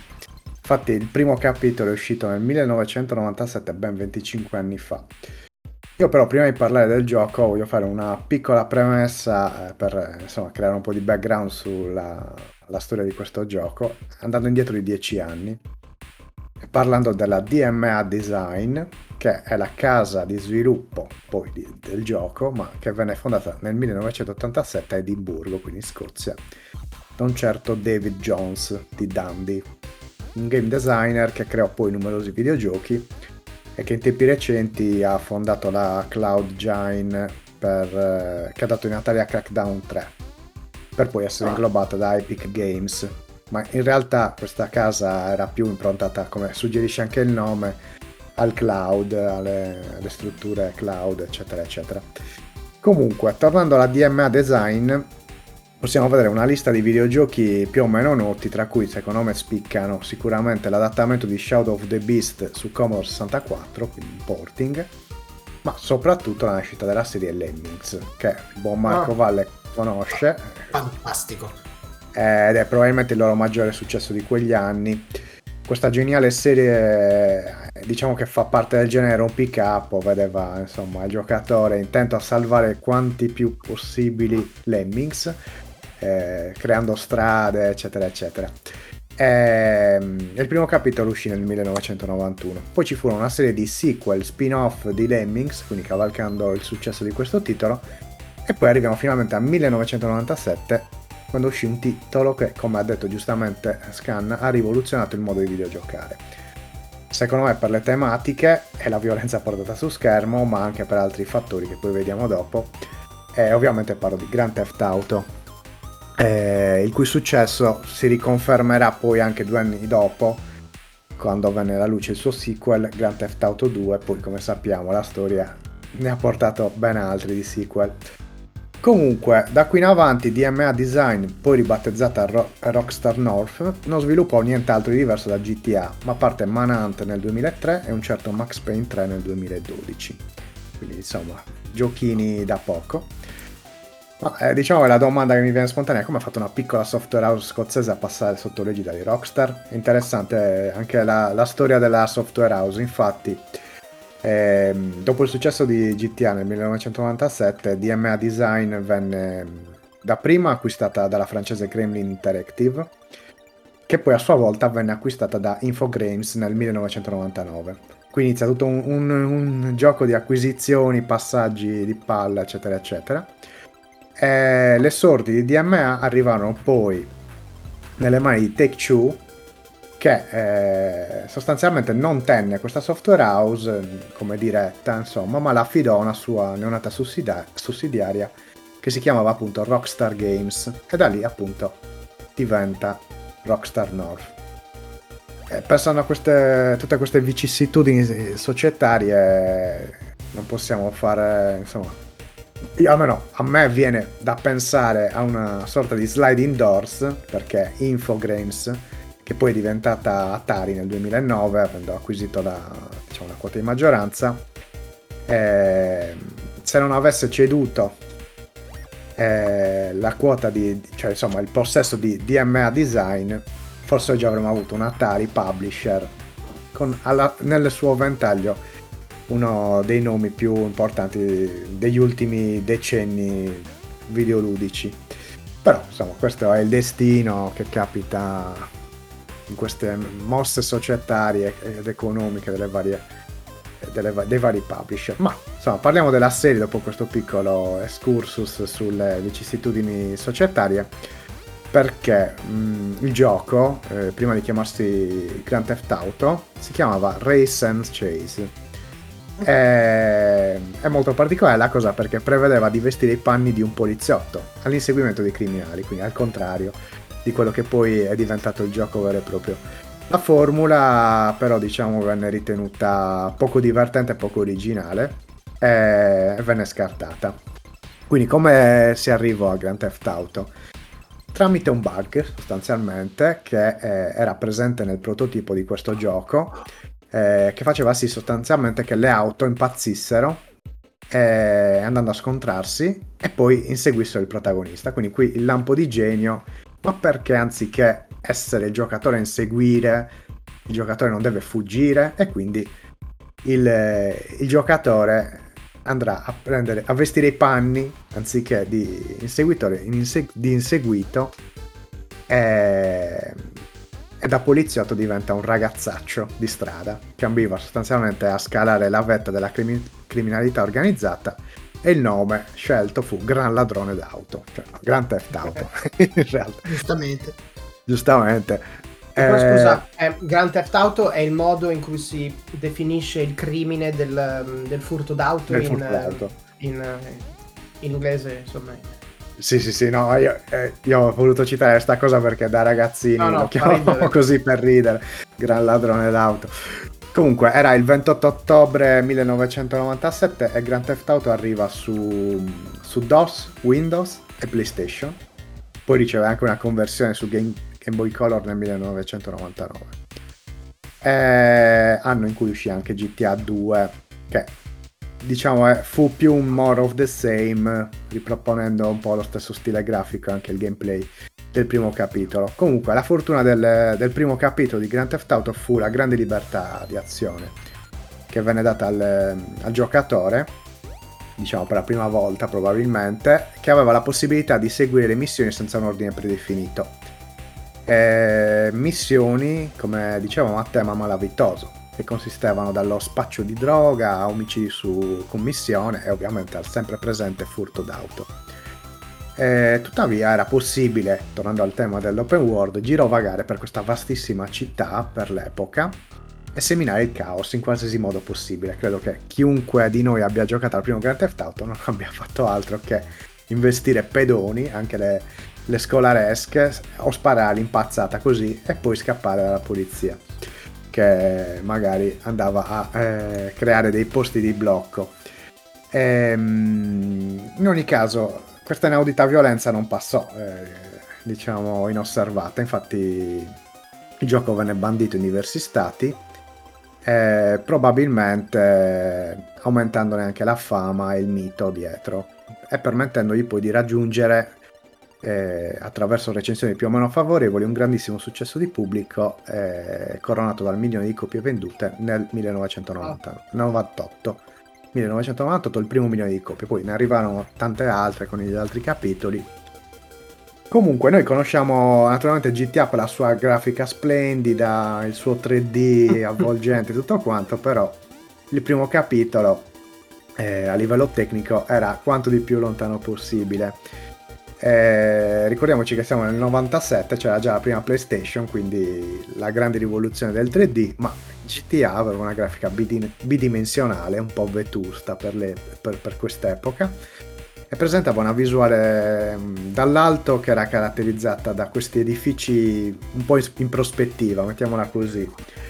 Però eh, aveva la peculiarità di avere delle mappe enormi per l'epoca, eh, suddivisa in varie zone, i cui nomi probabilmente vi diranno qualcosa, Liberty City, che era ispirata a New York, Sant'Andreas, ispirata a San Francisco, e Vice City, che era ispirata a Miami, tra le varie zone. Come sappiamo queste, queste tre in particolare vennero poi riprese nella trilogia di Grand Theft Auto 3, che sostanzialmente possiamo dire senza ombra di dubbio è un titolo che ha rappresentato una vera rivoluzione con il passaggio al 3D una trama articolata e personaggi memorabili, memorabili scusatemi. ma questa è senza dubbio un'altra storia. Io ehm, giocai sulla prima PlayStation Grand Theft Auto, mi divertii anch'io a fare le missioni, ma soprattutto a cazzeggiare in questa enorme città facendo più danni possibili, ma penso anche voi. Insomma, a questo punto direi che la, eh, l'approccio sia un pochino simile. Non so poi se l'abbiate giocato in quegli anni lì, a fine anni 90 o successivamente. Mirko, vabbè, Mirko era, era ancora un Non era neanche un'idea, Mirko. Però magari Marco e, e, e Scanna, no. sì, sì, sì. sì eh, e vorrei dirti due. che era uno dei pochi giochi che avevo originale per la prima PlayStation. E là. Eh, Addirittura, sì. io invece mi ero impersonato oh. talmente tanto nel personaggio che che avevi deciso Beh, di... L'hai rubato in un negozio, no? Non proprio, però più o meno. no, io avevo, avevo il 2 ehm, ed è, e rimane l'unico GTA che ho mai giocato. Ma figurati. Sì, almeno in maniera seria e continuativa. Ok. Altri, però l'avevo preso con giochi per il mio computer, ricordo. Mm. E e ricordo anche che eh, uno dei miei ricordi più strani è quello che mi esplose il CD in faccia un giorno. Oh, ottimo. Sì, per esempio. Non so per quale ragione. A un certo punto ho cominciato a dire... Bzz, è esploso tutto. Eh, pezzi di CD ovunque che mi sono arrivati addosso. E è una bella causa legale con giochi per il mio computer. Sì, avrei dovuto farlo effettivamente perché mi ha spaccato tutto il resto del PC, quantomeno, quindi non, non bello. Decisamente no. Comunque, ragazzi, qui oggi farò l'EVCO del, del buon Pizzirani perché abbiamo anche la recensione da una rivista, non cartacea perché non, non, non l'abbiamo, ma comunque abbiamo la rivista con la recensione di, di Grand Theft Auto che è Game Master numero 3 di febbraio 1998 che è edito da Il mio castello di cui potete vedere la copertina ma in questo momento passiamo direttamente alla bellissima recensione se riesco a trovare la pagina Tac. eccolo qua Grand Theft Auto con questa, questo stile un po' violaceo. E ehm, andiamo a leggerci questa recensione. Furti d'auto, spaccio di droga, omicidi, sparatorie, inseguimenti ed esplosioni. Un gioco adatto ai bambini, quindi. Pensate ai Lemmings. Se fosse la vostra ragazza il vostro ragazzo potreste presentarlo a vostra madre, Chiacchiererebbe amabilmente, guarderebbe le vostre foto da bambini e mangerebbe l'orrendo risotto di vostra madre senza fare una piega. Se la vostra o il vostro fidanzato amato fosse Grand Theft Auto, probabilmente ruberebbe le sigarette a vostro padre, sputerebbe per terra e sporcherebbe tutta la moquette con i suoi stivali da motociclista. È difficile pensare che i due giochi siano nati dallo stesso team. In effetti, in effetti, sì. Eh, vabbè. Grand Theft Auto, qui c'è, c'è il logo della rivista che mi, mi, eh, mi, mi preclude la lettura, comunque eh, direi che c'è scritto... Vabbè, Grand Theft Auto vanta una giocabilità basata su macchine veloci, sesso, droga e crimini assortiti. Sin dall'inizio, per esempio, bisogna rubare una macchina e precipitarsi a un telefono pubblico per ricevere un incarico da un boss. E, nel co- e nella corsa contro il tempo tutto è permesso, anzi consigliato. Infatti ci si, pro- ci si potrà appropriare di qualsiasi veicolo si incontri, dalle moto alle ambulanze alle macchine della polizia, oltre che di svariate armi da fuoco. A prima vista Grand Theft Auto ci può far sorridere, abituati come siamo ai, no- ai mostri 3D, ai mostri 3D che si vedono su PlayStation e PC al giorno d'oggi. In effetti solo Micro Machines aveva una grafica così essenziale, ma proprio come per Micro Machines la semplicità grafica è perfetta per un titolo così giocabile. Inoltre, a un esame più attento si noterà un'infinità di particolari. Le città dove si gioca sono immense e si impiegano degli anni per percorrerle da lato a lato. Ognuna è divisa in zone che bisogna conoscere alla perfezione per diventare dei criminali professionisti. Per esempio, se siete inseguiti dalla polizia su di una strada principale, questi organizzeranno dei posti di blocco per fermarvi, cosa impossibile nelle viluzze secondarie, che invece voi dovrete conoscere e sfruttare bene. Per un gioco con uno, schema, con uno schema così limitato è sorprendente trovare una tale varietà di missioni.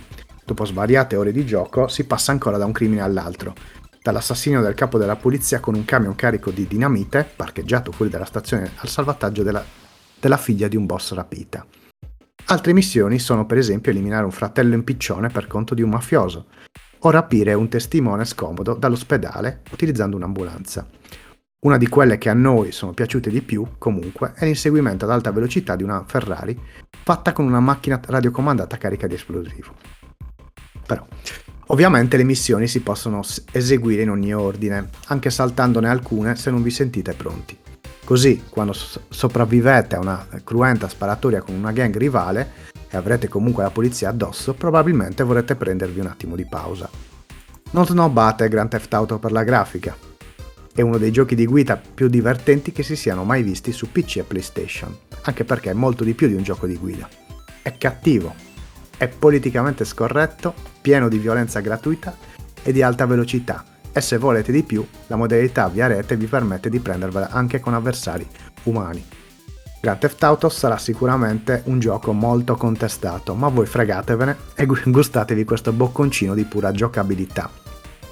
Il voto globale della recensione è 87. Infatti viene dato un, un 78 alla grafica. Piccolo ma molto dettagliato, i veicoli sono grandiosi e le città enormi. Sonoro 85, chiaramente. Musica differente per ogni veicolo, incluse le radio della polizia.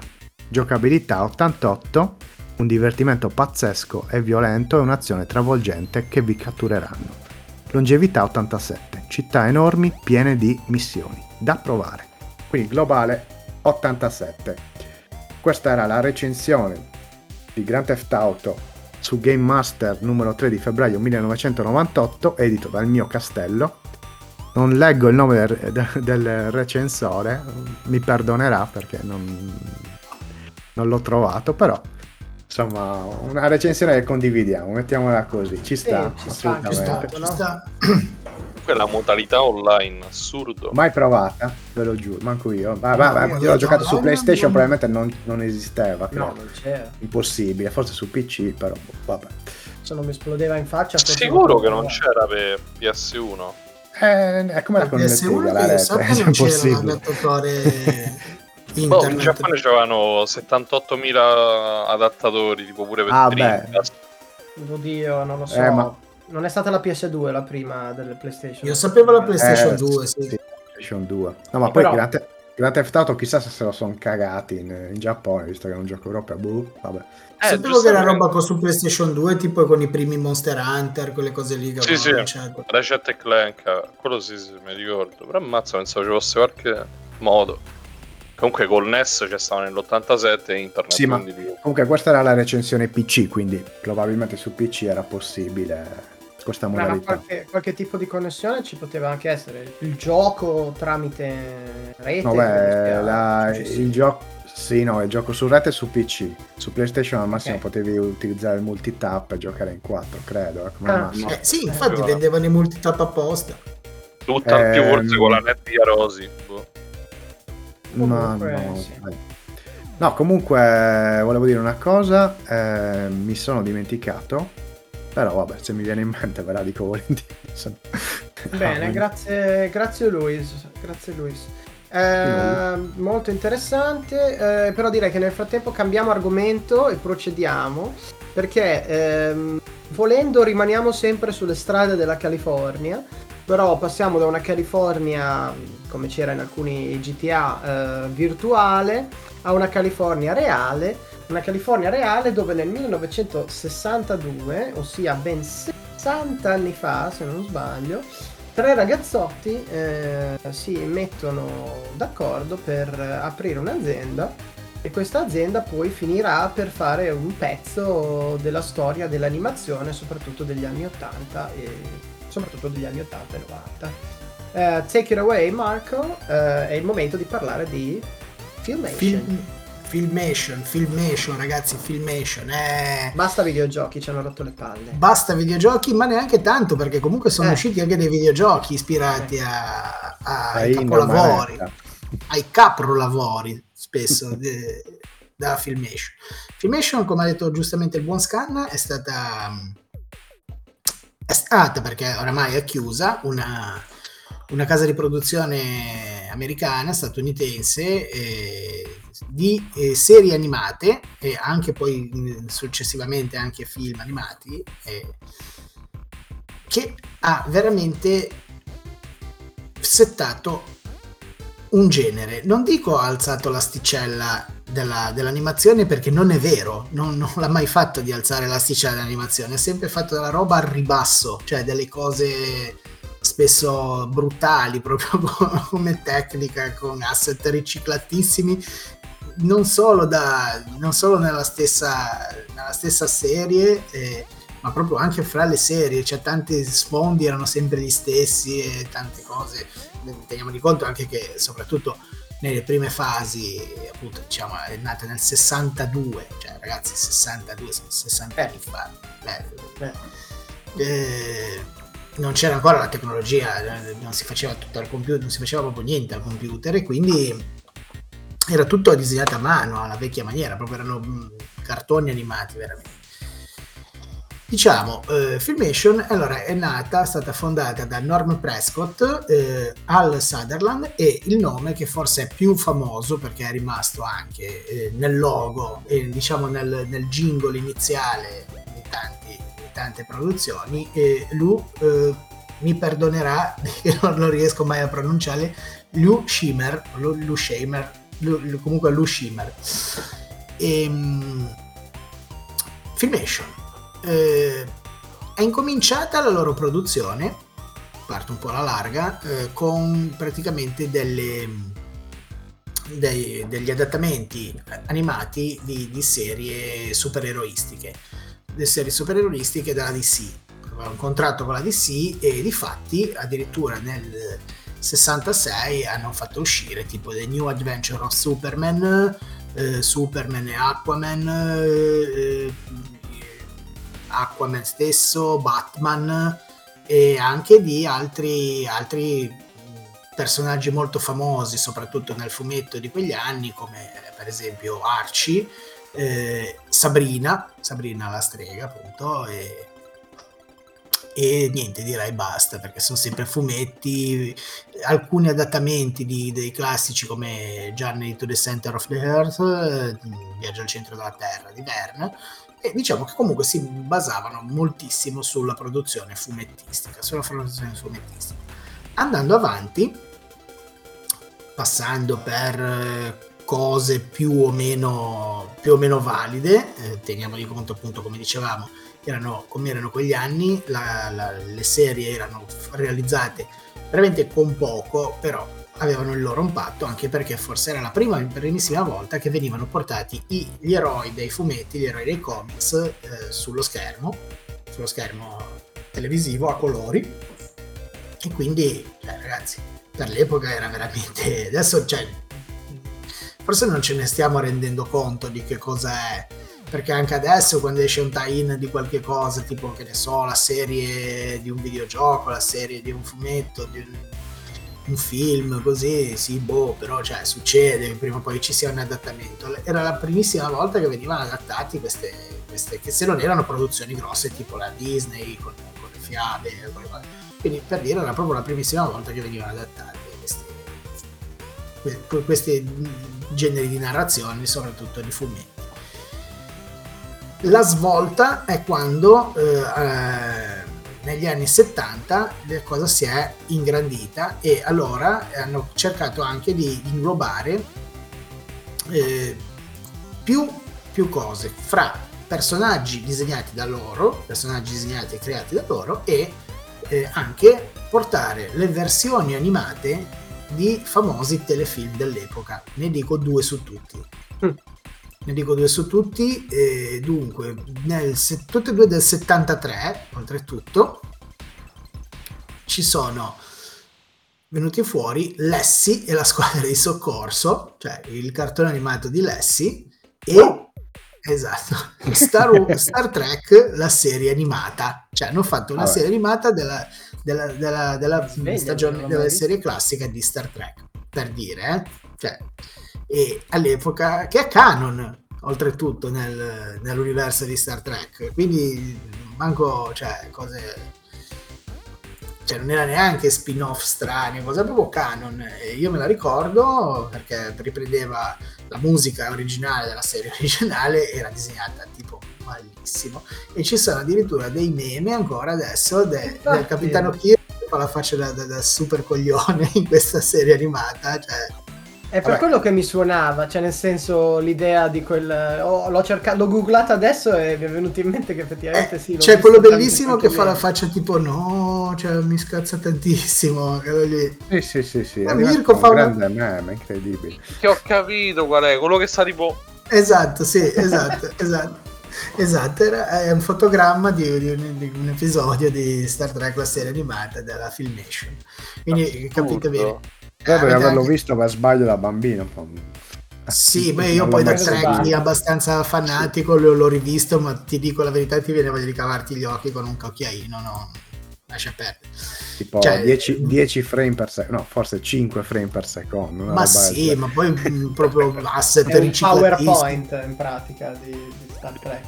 Sì, quasi, quasi, cioè era veramente imbarazzantissimo perché era già imbarazzante nella serie classica ma voleva essere una, una cosa veramente in live action quando vedevi passare la- l'Enterprise sullo sfondo stellato. Lì era proprio veramente tipo una mascherina della, della nave disegnata fatta passare su un foglio con le stelle disegnate, cioè proprio una cosa senza un minimo di animazione, cioè non c'era animazione, era proprio una cosa, ci mancava ancora che si vedessero i bordi dove l'hanno ritagliata, no? Un affare veramente grezzissimo, però comunque Vabbè, ci per sta, quegli ci sta, anni, però, sì. ma hanno fatto, se adesso mi dovessi avere tutti quelli che hanno fatto, tutte le serie che hanno fatto, non la finiamo veramente mai più. Poi ci sono Eh, anche serie molto fighe. eh, che- No, ci sono le serie fighissime, però cioè, nel senso, Cioè, siamo arrivati ancora agli anni 70 eh, do- dobbiamo aspettare ancora un pochino. e una, ne, ne cito una che perché mi ricordo assolutamente anche lì di quanto era bella da una parte ma cringe dall'altra è eh, The New Adventure of Flash Gordon Mm. eh, anche quello Infatti i personaggi poi adesso te cominci se te li rivedi Flash Gordon era il capitano Kirk che poi era quell'altro perché erano proprio tipi che cambiavano i capelli tipo cambiavano, eh, cambiavano Come i i vestiti Lego. esatto cioè è una cosa abbastanza Eh, lo stile era molto simile. no erano sempre gli stessi che disegnavano la cosa Eh sì, è- no, ma poi anche i colori, cioè, boh, vabbè. Eh, sì, sì, sì, sì. Comunque, fino a tutti gli anni 70, una cosa bella, dignitosa, di successo, per carità, però non avevano ancora arrivati all'apice. L'apice ce l'hanno negli anni 80. Negli anni 80, perché negli anni 80 Ovvio. Dopo tra l'altro degli screzi, delle cose fra di loro e dei, dei- dei- dei certi problemi anche a livello diciamo organizzativo, economico e monetario, prendono, prendono la palla al balzo. Prendono la palla al balzo e cominciano a capire che il- la- la- le, le cose delle serie animate, cartoni animati per i- per i ragazzi, erano appunto visti dai bambini, dai ragazzi. E quindi con la Mattel, produttrice di giochi, prendono un contratto per mettere diciamo su schermo per fare dei cartoni animati di tutte o tante perlomeno serie di pupazzetti, di, di, di giochini, di cose appunto prodotti dalla Mattel. Cosa mi fa venire in mente tutto questo? Una serie che non so se sia più mitologica per quelli della nostra generazione, la serie di giocattoli o la serie animata, ma è bello, tipo E-Man e i dominatori dell'universo. I master il of the potere di. Grayskull. Il potere di Grayskull. E, e, e da lì iniziano, da lì iniziano, ma diciamo che non è stata neanche la primissima che abbiano fatto, perché prima, di, prima dei D-Man hanno fatto una serie che poi praticamente tanti, tanti asset anche a livello di, di- di- trama sono ri- sta- stati riconvogliati in, in Master Black Star, che secondo me è fantastica, non so se, lo- se ve lo ricordate, se non ve lo ricordate. Vi faccio un accenno, c'era questo John Blackstar partiva proprio così. Io sono John Blackstar astronauta e già eri già fico perché per un ragazzino dell'epoca. Insomma per traversie lui entra in un buco nero con la sua navicella tipo l'unico di tutta la sua squadriglia perché era ovviamente un pilota di caccia e finisce tipo a miliardissimi di chilometri di distanza su un pianeta Beh, su un pianeta che anche lì mezzo fantasy mezzo tecnologico e fa cose. So che era, Era in man con i capelli neri, praticamente. depravata dai nani e degli hobbit che si sono chiamati proprio i trobbit. Cioè era veramente tipo dei nanerottoli rosa col nasone che, che uh, non lo so però erano sette erano tipo i sette nani. Mi ricordo che c'era quello con le orecchie che volava tipo Dumbo cioè delle cose veramente trashissime il drago Warlock che era fantastico e anche quello era una serie di giocattoli che, eh, che è riuscita così tanto bene sta storia che poi hanno, l'hanno bissata anche con altre cose ma poi hanno bissato tutto con quel capolavoro quel capolavoro degli anni 80 quel capolavoro della nostra generazione che è Master of the Universe. Fantastico. Cosa bellissima perché anche lì proprio per per accordi che avevano preso con Mattel e per, per poter pubblicizzare queste cose tramite i, i cartoni animati c'era la clausola proprio di legge, di contratto, che ogni le storie, che poi le, storie potevano essere dal, dal- dal complesso e anche belle a delle cagate mostruose tipo delle fetch quest proprio ehi porta questo oggetto laggiù e tipo l'episodio è portare questo oggetto laggiù cioè cose del genere. Doveva esserci che poi è diventato ma, ma non un'icona il predicozzo finale la morale. Ah, beh. La morale. La morale, quindi aggiungendo fuori, come fosse fuori proprio i personaggi che sfondavano la quarta parete, parlavano direttamente a te, bambino scemo che lo stavi guardando, tipo, hai visto che cosa ha fatto Orco oggi? Si è comportato male perché ha detto una bugia al suo amico, non dire le bugie. Chi fuma vince per forza, chi beve ha sempre ragione, cose del genere, quindi non... E non era, scusami, non era quella cosa lì, era anche un po' presa da, penso, da G.I. Joe, non aveva una cosa simile G.I. Joe. Secondo te G.I. Joe da dove ne viene? Cioè, nel senso, eh, fa tutto parte di fa tutto parte della grande famiglia. Fa tutto parte della grande famiglia, fa tutto se non è, è proprio lo stile che è venuto fuori con i G.I. Joe, cioè prima con i Master e poi G.I. Joe. G.I. Joe come serie di giochi sono anche antecedenti ai Master, cioè perché Mhm. derivano proprio da- dagli anni, non vorrei dire una bestialità, ma dagli anni 60 direttamente, i, i giochi, Sì, però sì, poi la serie animata chiaramente sì. è venuta dopo. È venuta dopo, quindi eh, beh, fanno parte tutti di questo enorme, questo enorme genere, quindi tipo del, del- non so, in Giappone certe cose le chiamano tipo shonen, hanno queste categorizzazioni, in Occidente non c'erano, erano i cartoni animati per bambini che poi sono diventati dei veri e propri culto, cioè dei veri e propri perché i master sono una cosa allucinante. E appunto abbiamo detto Blackstar è già una cosa un po', un po' più di nicchia ma fra gli appassionati è uno dei migliori. Poi c'è stato lo spin-off eh, di di, di Man, Shira la principessa del potere che anche lì perché Mattel cosa ha detto? Ah, ok abbiamo mh, fidelizzato tutta l'utenza dei bambini maschi perché dovevano giocare con i pupazzetti, vediamo di tirare a mezzo anche per le, le- le bambine. Quindi cosa dobbiamo fare? Dobbiamo fare una bambola, eh, tanti erano bambolotti, però che, che sia più appetibile al pubblico femminile di, di quell'età. E cosa hanno tirato fuori? La, la sorella gemella del principe Adam, anche lì non si capisce perché separata in culo e mandata a fare in culo su un altro pianeta, che ovviamente come suo fratello gemello aveva questo potere perché loro ovviamente dal nulla, perché poi non ti viene praticamente spiegato, cioè poi è vero, sono stati fatti dei grossi rimaneggiamenti della lore e allora ci sono delle cose coerenti, ma lì è altro che Dark Souls che dovevi andarti a, a- a trovare tutti gli elementi di trama, cioè da- leggendo le, le descrizioni, erano proprio cose fatte così. Cioè, era perché io ho una spada e la alzo al cielo e grido per il potere di Grayskull e quell'altra idem su un altro pianeta per la forza di Grayskull. Tanto Grayskull non c'era neppure su quel pianeta, però voleva essere proprio il rimando e si trasformano da lui da sfigato, lei invece da semplice bella ragazza diventava la principessa guerriera forgiata al fuoco di mille battaglie, che poi comunque secondo me Xina ha preso anche tanto da Shira, cioè come eh sì, non sembra Sta, però sì. non sembra, non sembra, non sembra.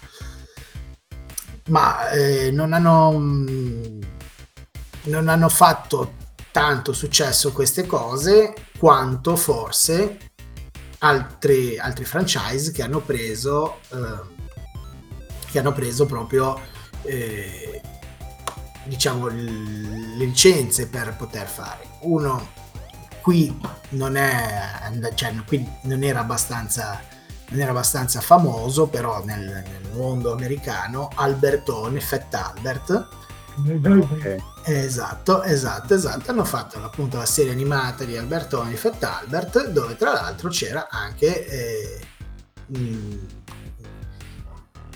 tutto, dice, praticamente lo stesso schema. C'era la, la oltretutto c'era anche Bill Crosby, cioè vero, lui era, lui era vero, proprio non era disegnato, eh, che ti, ti raccontava questa storia e poi c'era E tutto poi ti toccava.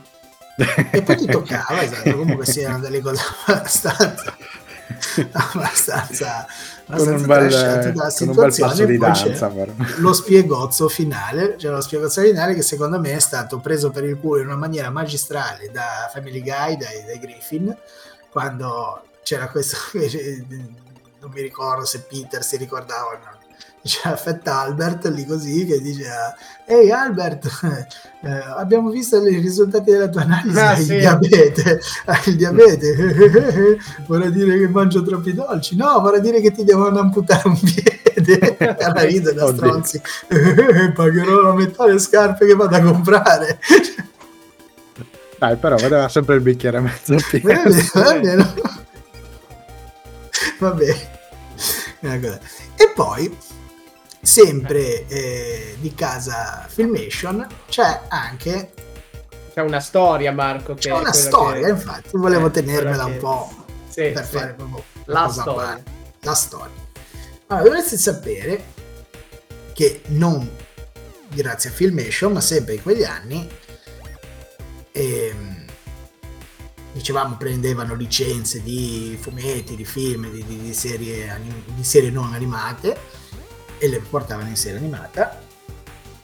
È uscito in quegli anni uno dei, dei- dei film, eh, ne abbiamo già parlato in puntata, che anche lì è stato veramente un caposaldo, un, un vero, un vero e proprio linea di demarcazione dell'intrattenimento.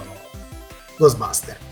Ghostbuster, quello con, Bankman, Spangler, insomma, Ghostbuster, quello con letto 1 e, e tutto qua.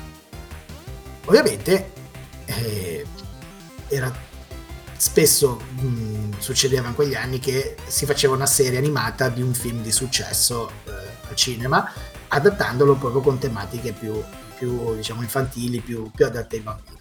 E così è stato anche per Ghostbuster. Che però non è Ghostbuster perché è The Real Ghostbuster. The Real Ghostbuster. Perché?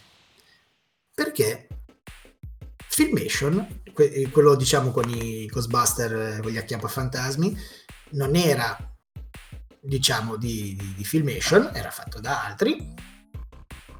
Perché The Real Ghostbuster? Perché anche se il film era Ghostbuster, i diritti sul nome Ghostbuster, la serie, det- eh, erano detenuti da Filmation perché aveva realizzato una serie animata su Ghostbuster, uno show, un'altra serie non animata con attori dal vero degli anni 70 che non c'entrava assolutamente nulla con quattro fantasmi di New York. Era quella dove c'erano due personaggi e un gorilla e andavano in giro Grunt. Grunt, esatto. Lo adoravo io E quello infatti era Ghostbuster con il simbolino col fantasma nero, bianco sulla cosa nera. Bellissimo, oh, aveva una sigla bellissima. Let's go, let's go, Era fantastico. Vorrei quasi dire mi piaceva più del, della serie di The Real Ghostbusters. Eh, fammi capire, cioè, cioè, questi geni del male hanno fatto uscire il cartone animato di Ghostbusters, nonostante il film fosse l'84, prima di loro. Sì. Si sono inculati il, il, diritto sul nome, praticamente. I diritti si sono nome. inculati il diritto sul nome, ma non è neanche vero, perché loro avevano i diritti sulla serie animata, sulla serie... Su, su, perché la serie risaliva agli anni 70. Ah, la serie, okay. la serie TV hanno fatto la... Ah, ok, se, ok esatto, tra l'altro sempre prodotto da loro, cioè, quindi erano proprio suo, il nome Ghostbuster era proprio suo. Okay, per okay. il film, non so perché di vie legali, di, di, hanno potuto usare Ghostbuster, ma per la serie animata non poteva essere Ghostbuster. Chiaro, chiaro, chiaro. Ghostbuster di animated serie, e quindi hanno detto The Real Ghostbuster. Vabbè, due serie veramente mitiche, veramente con eh, col finire degli anni 80 giocatt- scusa, c'avevo tutti quei giocattoli io dei, sì. dei Real Ghostbusters avevo la uh, avevo la, la, la buggy la, la, la, la sì la, la Batmobile diciamo Fanta... de... sì. no la, la, la Fantabuggy Fantabuggy scusa Fantabuggy. eh c'avevo quella che si trasformava e c'aveva se la piegavi in una certa maniera venivano fuori le ali e se non ci mettevi la cosa da sottomarino sì eh chissà dove è andata a finire, l'avrò regalata in giro, qualcosa del genere, probabilmente. Tra l'altro era tipo una affare Chissà quanto varrà oggi. Chissà quanto sì, varrà, esatto. perché tra l'altro la mia era in condizioni, mi ricordo, era uno dei pochi giocattoli, era proprio perfetto.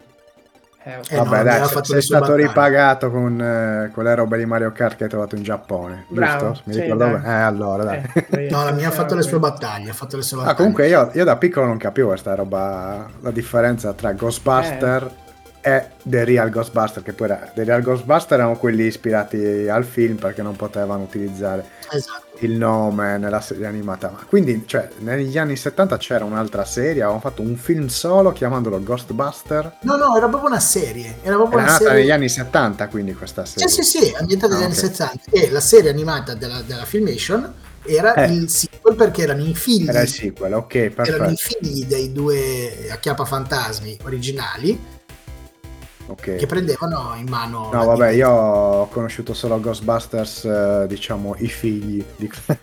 Ma no, sì, no. originariamente anch'io poi l'ho recuperata, è spassosa, ma era proprio una scemenza. Cioè, ovvero no? Jack, Eddie e Grunt.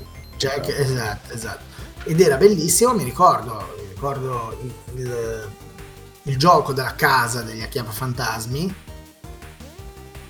E io l'ho vista una volta sola in un negozio, era tipo gigantesca. Cioè una cosa... Perché i pupazzi erano grossi, però cioè, era una cosa enorme. Ovviamente inavvicinabile come prezzo, no. So- No, ne ho vista una su eBay, costa 450 euro Dai, La- Che faccia? la macchina. Ah, la macchina. Ah, la macchina. Eh. Cerca la casa, visto che ci sei. Vedrai che Adesso figata oltretutto. comunque. Dai che figata di gioco oltretutto. E niente, poi diciamo il canto del cigno di, della, del- diciamo, di questa serie, di queste, queste- questa figata pazzesca che era appunto le serie Filmation è stato Bravestar. Anche lì eh, lo schema c'era sempre, eroe bello e dannato, predicozzo finale, con primari tra il tragico e il comico, il nemico cattivissimo che di solito hanno mh, delle tendenze a essere scheletrici e cose del genere, era Bravestar che era ambientato sul pianeta di Nuovo Texas. Nuovo Texas perché era una versione, io ho sempre parlato appunto, eh, un- un- una versione fantascientifica del West. Cioè, era bellissimo anche Devo quello. vedere delle immagini perché non mi ricordo. cosa- Eh, Bra- Marshall Bravestar cerca, sì. mm. Ma io adesso ho tirato a mezzo solamente le più famose, poi ce ne sono state un miliardo, fra i Centurion, fra, cioè miliardissimi di... di cioè, hanno proprio... Che poi è un- stato un- una cosa che è andato fuori dalla filmation vera e propria, perché poi anche altri hanno cominciato a produrre serie animate per ragazzi con quelle determinate con quelle determinate caratteristiche cioè era proprio era diventato un marchio era diventato la serie animata per ragazzini dagli anni 80 era fatta così punto. Poteva essere uno o due o una squadra di eroi ma tanto c'era sempre il trouble facevano il casino qualche duno in pericolo e poi predicozzo finale chi hai visto? Lui ha riconsegnato l'area furtiva e quindi non sarà giustiziato con la, quella di sangue perché lui è una brava persona e tu no cioè cose, cose del genere. Con gli anni 80 purtroppo finisce la magia perché poi anche da, già dai primissimi 90 è cominciato un declino sono cominciati dei lungometraggi di serie tanto per raschiare il fondo del barile però oramai chi diciamo noi che eravamo gli utenti primari eravamo diventati un pelo più grandi. Cioè adesso facciamo carte false per rivedere tutte le serie. Però all'epoca eri troppo fico per guardare la serie da bambini e, non... e quelli che erano in target all'epoca avevano altre cose cioè cominciavano a esserci altri altri, ah, altri tipi di, di, di- proprio altri tipi di giochi non tirava più neanche tanti pupazzotti tipo appunto Master o Shiro cose così eh, non ricordo diciamo così che veniva fuori i vari cos'era o le Polly Pocket per le bimbe quell'altro come Mighty era Mighty Max. Mighty Max Esatto. che poi era Mighty Max. ed erano già difficilmente spendibili in quel, in quel, in quel format lì. Poi ovviamente ci hanno fatto la serie animata anche di quello, però i tempi sono cambiati e così poi purtroppo la filmation è andata... Ma chissà se tutti questi cartoni della Filmation sono stati preservati in qualche modo. Chissà. boh. Assolutamente sì, per dire i Master, a parte che ne hanno Vabbè, fatto... Master ok. dei- Così, eh, Shira che hanno fatto quel controverso remake eh, su Netflix, ma si trovano, l'ho, Si l'ho trovano. visto, l'ho visti, basta Quindi- cercare, ma neanche per forza sempre con i metodi che ci consigliano. Ringraziamo i gran ladroni d'auto per questo. Sì, ogni tanto- Io stanotte comunque non dormo pensando ai soldi che ho sprecato mm, dando via le quella- 500 euro che potevi avere No, oggi in farlo, tasca. infatti, non farlo perché anch'io sono andato a vedere tanti dei miei giochi da bambino, sarei miliardario, però Sì, Eh, vabbè. sì. Vabbè, comunque è andata così. Bene, grazie mille Marco, tanti ricordi effettivamente. Adesso Man non è mai stato un troppo forte ma per tu me, però tu eri già, tu eri però- già quelli che tu eri già quelli appunto de- della diciamo fra virgolette generazione dopo che non avevano più la pill ma i men era cioè i bambini avevano i men Mm, avevi se non avevi il gioco a parte che chi, chi non aveva almeno un Sì. pupazzetto io c'avevo avevi i la Power cartella- Rangers eh, e cose del genere. Io avevo gli Eh. eroi del wrestling, mi ricordo. e non c'erano so, anche eh. C'erano comunque, cioè si vedevano tanti cartoni degli anni 80 in tv, eh, per carità, non è che erano tutti... Però Sì, quelli... sì, però- ma stava arrivando la ventata del sollevante in quel periodo. eh, Fine, sì, anni, sì. fine anni 80, inizio 90 da noi Dragon Ball... C'è stato un grande cambiamento. Olli e Benji, tut- tutti i. Sentai. Sì. Fino ad rivedendoli ora sono delle trame tigre, wow. pietose cioè proprio è roba fatta ma se ci mettiamo noi quattro facciamo qualcosa di più buono cioè come però Eppure, eppure, Marco, ho scoperto una cosa, eh, pure Scanna soprattutto. Eh, qualche settimana fa rivedevo i, i vari Sentai usciti in Giappone. hentai Sentai, ah hentai dici quindi Se. sì, ah, qual è? Ah, ok, capisco, capisco. Praticamente, cioè, in Giappone c'hanno... A parte qua si chiamano tutti Power Ranger, e vabbè. Mhm. Ma poi in Giappone c'hanno storie complicatissime, molto più serie. Eh. E qua invece tipo è cattivo perché è cattivo. Sì. Sì. Eh, ma perché sai che sono stati riadattati, tagliati e rifatti con attori occidentali, quelli che erano... Sì, Assurdo. sì. Beh, poi- c'è il nostro ex redattore o redattore ancora, mi ricordo se scrive ancora per eh, GameSource, ma Simone Ah, Civindilla, Ah, che, sì. è- che è un mio amico, lui è un appassionatissimo di queste cose, quindi se volete seguitelo sui social, ne parla molto spesso. E Vabbè.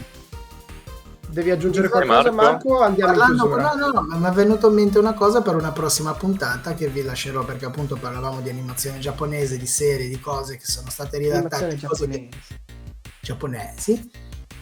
Ve lo dico già, in una prossima puntata di Floppy vi sorbirete un mio, un mio pippone sulle Time Bokan, quelle che sono Wow, e poi cazzo, Sì. Le Time Bokan, le macchine del tempo, quelle che sono parite con Yattaman e, e poi, e poi dietro di me il diluvio. non- Dai, eh. Marco Bene. se ne esce con l'esplosione dalla scena, così proprio. Esatto. Perfetto, Bellocci, direi che possiamo darci un taglio, che ne dite? Abbiamo Allora- già parlato abbastanza. Beh, è stata, è stata una puntata. Siamo andati da tante direzioni diverse, eh, anche se diciamo che gli anni 80 ne hanno fatto comunque la- mh, da padrone per la maggior parte. Bene, allora, mh, beh, intanto eh, mandiamo un, un augurio di pronta guarigione a- al Pizziro, a, a Matteo Pizzirani che c'ha il Covid e abbiamo provato, ho provato a sostituire eh, in questa puntata. Speriamo che dalla prossima, la settimana prossima, possa essere con noi. Eh, beh, allora, eh, Floppy Disk eh, ritorna la settimana prossima. La settimana prossima abbiamo un ospite, Ospiti. un ospite speciale. eh, che ha- accattatevi l'ospite. ehm, eh, Io lo che- so questa citazione di, di Mm, no, lo so. Specialo. Speciale. Veramente c'è, Eh, Ce l'ho fic dentro il sacchetto? Eh, sì, esatto, bravo. Eh, E saremo bene. live, tra l'altro. Saremo, Saremo live. live, esatto, perché appunto saremo, saremo su Twitch, mentre questa settimana potete solo immaginare le nostre belle facce. E mh, cos'altro? Ricordate di seguire i nostri social media se volete scoprire cosa ha comprato Marco al mercato eh, a Genova questo weekend. Che a volte, no, seguite- Genova, attenzione, campanilismo. Ah, a Voltri, scusami, per me, per me tutta la Liguria Genova. Eh, su floppy disk ita eh, ci trovate su Instagram. Eh, ricordiamo la posta di floppy chiocciola eh, gmail o gameso- gmail.com o gamesource.it e presto partiremo con la sua rubrica dedicata. Che altro? Io, Matteo Scandalini, vi ringrazio e ringrazio i nostri bellissimi Mirko, Marco e Luis per eh, i loro interventi e la loro simpatia e giovinezza e Soprattutto. sì, giovinezza ormai Mirko. perduta. e vi rimandiamo alla prossima puntata e vi salutiamo e ricordate keep on retro gaming baby Keep on retro gaming. Bye bye. Te lo spegne io, right. A me il potere. Questo l'ho tenuto chiaramente. Chiaro. Tra l'altro c'è, c'è una, una parodia sui men, un gruppo di doppiatori sardi, tipo, Ah, fa sì? fa passare. Ora ve la cerco, ve la mando perché... ah quella la voglio eh. Come, come poi andrò a rivedermi per la 279esima volta il video di